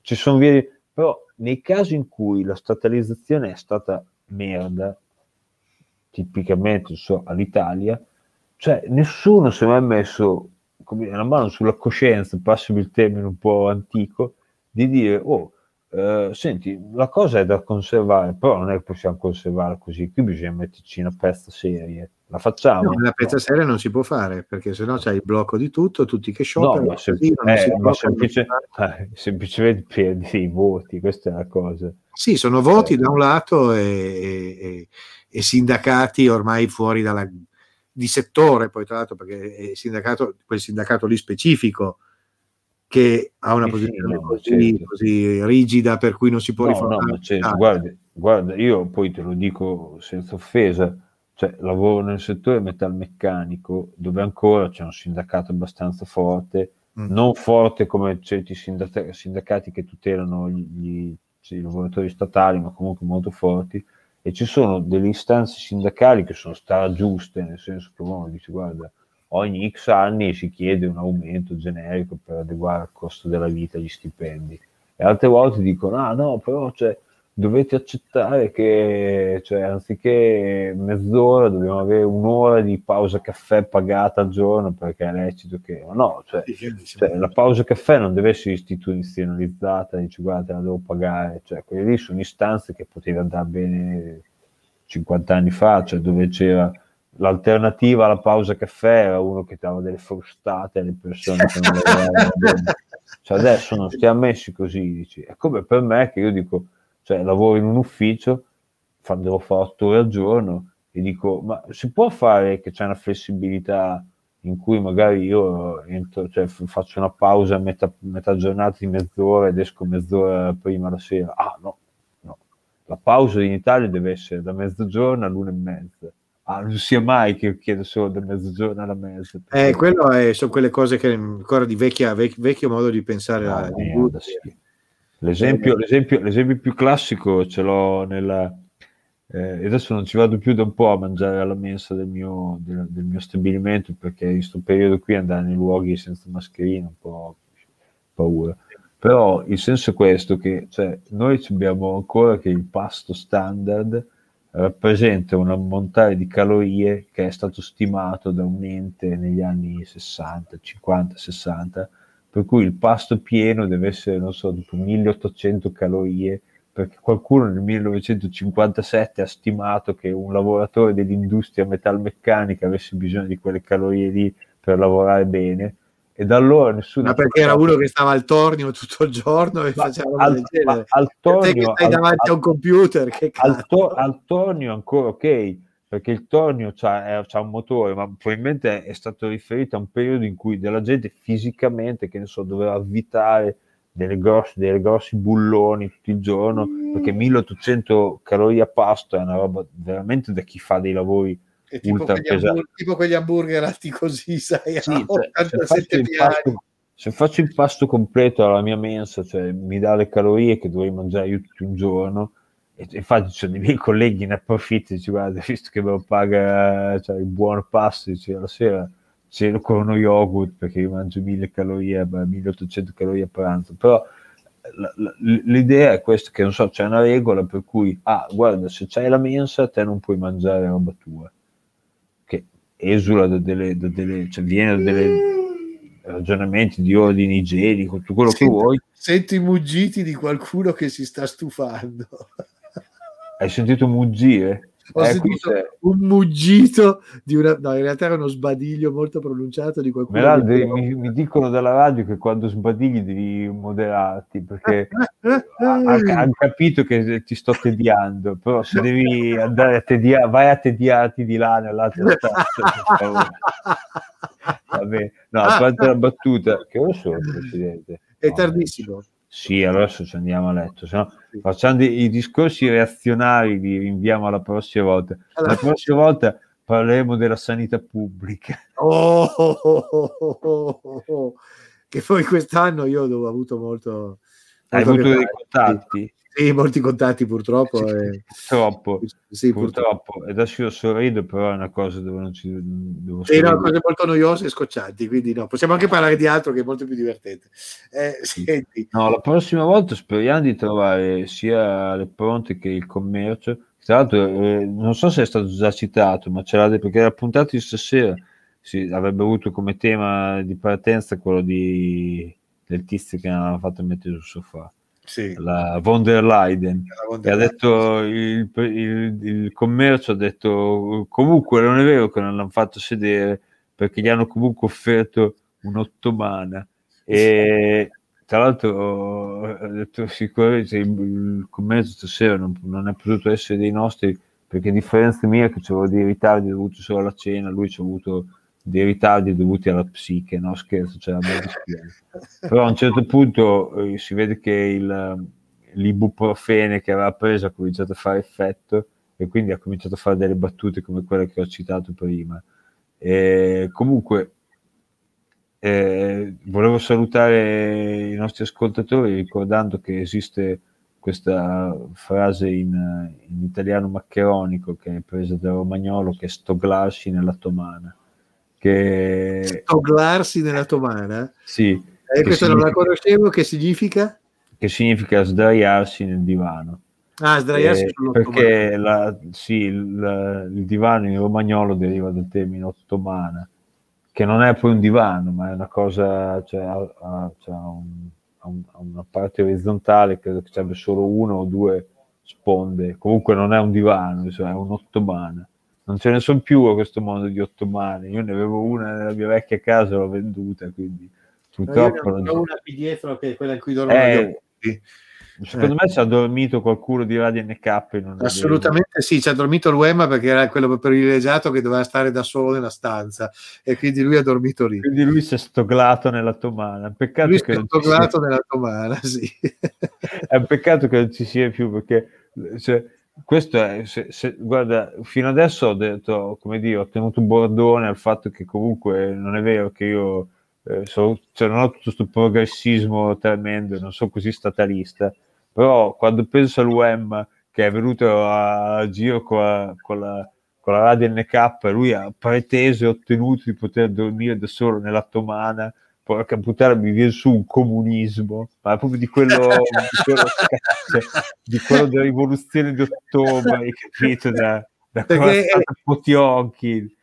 Uemma sti- stimola il vostro comunismo nas- più nascosto, è così? Sì, cioè lui rappresenta tra tutte le sfaccettature del capitalismo quella più odiosa, che è quella che ottiene, ottiene l'auto di lusso e quando sta piovendo non ti dà neanche uno strappo per fare un chilometro, ti dice stai lì, anzi ti passa co- e ti dà la schizzata co- con la pozzaglia. Questo è il capitalismo che noi non vogliamo Sì. neanche U- Urlando anche spostati barbone. Esatto. Sì, sì. Vabbè, allora Presidente, io adesso la saluto. Sì, abbiamo Ciao. fatto, abbiamo fatto, io ho fatto, che voi in realtà ne avete fatti metà e metà, ma io faccio Sì, due ore per 1,22 Ho tenuto, stanchino. ho, ho tenuto bordone a questo momento di Radio NK solo per la metà più o meno del tempo utile. Però a parte, a parte questo io la ringrazio di aver, tanto grazie di esistere, Ah, la beh, ringrazio di aver fatto anche queste puntate di Radio NK.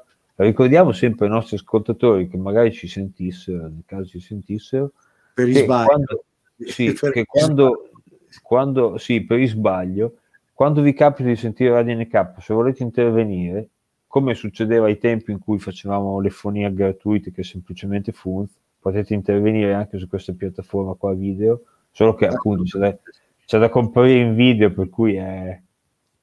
dopo vi serve una libreria alle spalle o queste cose qua, e quadri anche di un certo tipo, oppure tende, e partecipate alla DNK che non fa male. Ecco, questo arriva dai nostri ascoltatori. eh. Bene, caro, caro Demi, buonanotte. Ringrazio i nostri ascoltatori che sono sempre magnanimi. Esatto, Eh.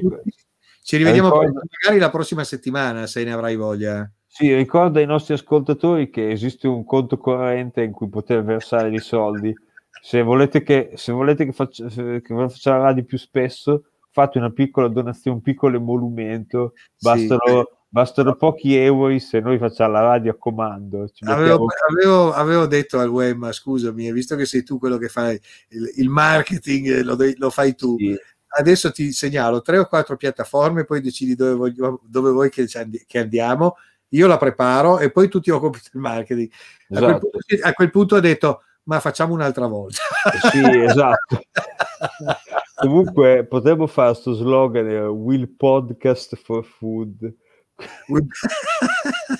Andiamo in giro con, con sto, sto, sto cappello, capito? Raccogliere questo, la gente ci dà i 20 centesimi, quando abbiamo raccolto 5 euro facciamo un podcast. Questo, eh, Sì, questo che è mi- il capitalismo che piace a noi. È il capitalismo che piace a noi, sì, assolutamente. Va, Va bene. bene. Ciao, Freddy, ciao a tutti, alla prossima settimana, grazie di averci ascoltato e buonanotte a tutti. Buonanotte a tutti, ciao ciao. Ciao. Ciao ciao.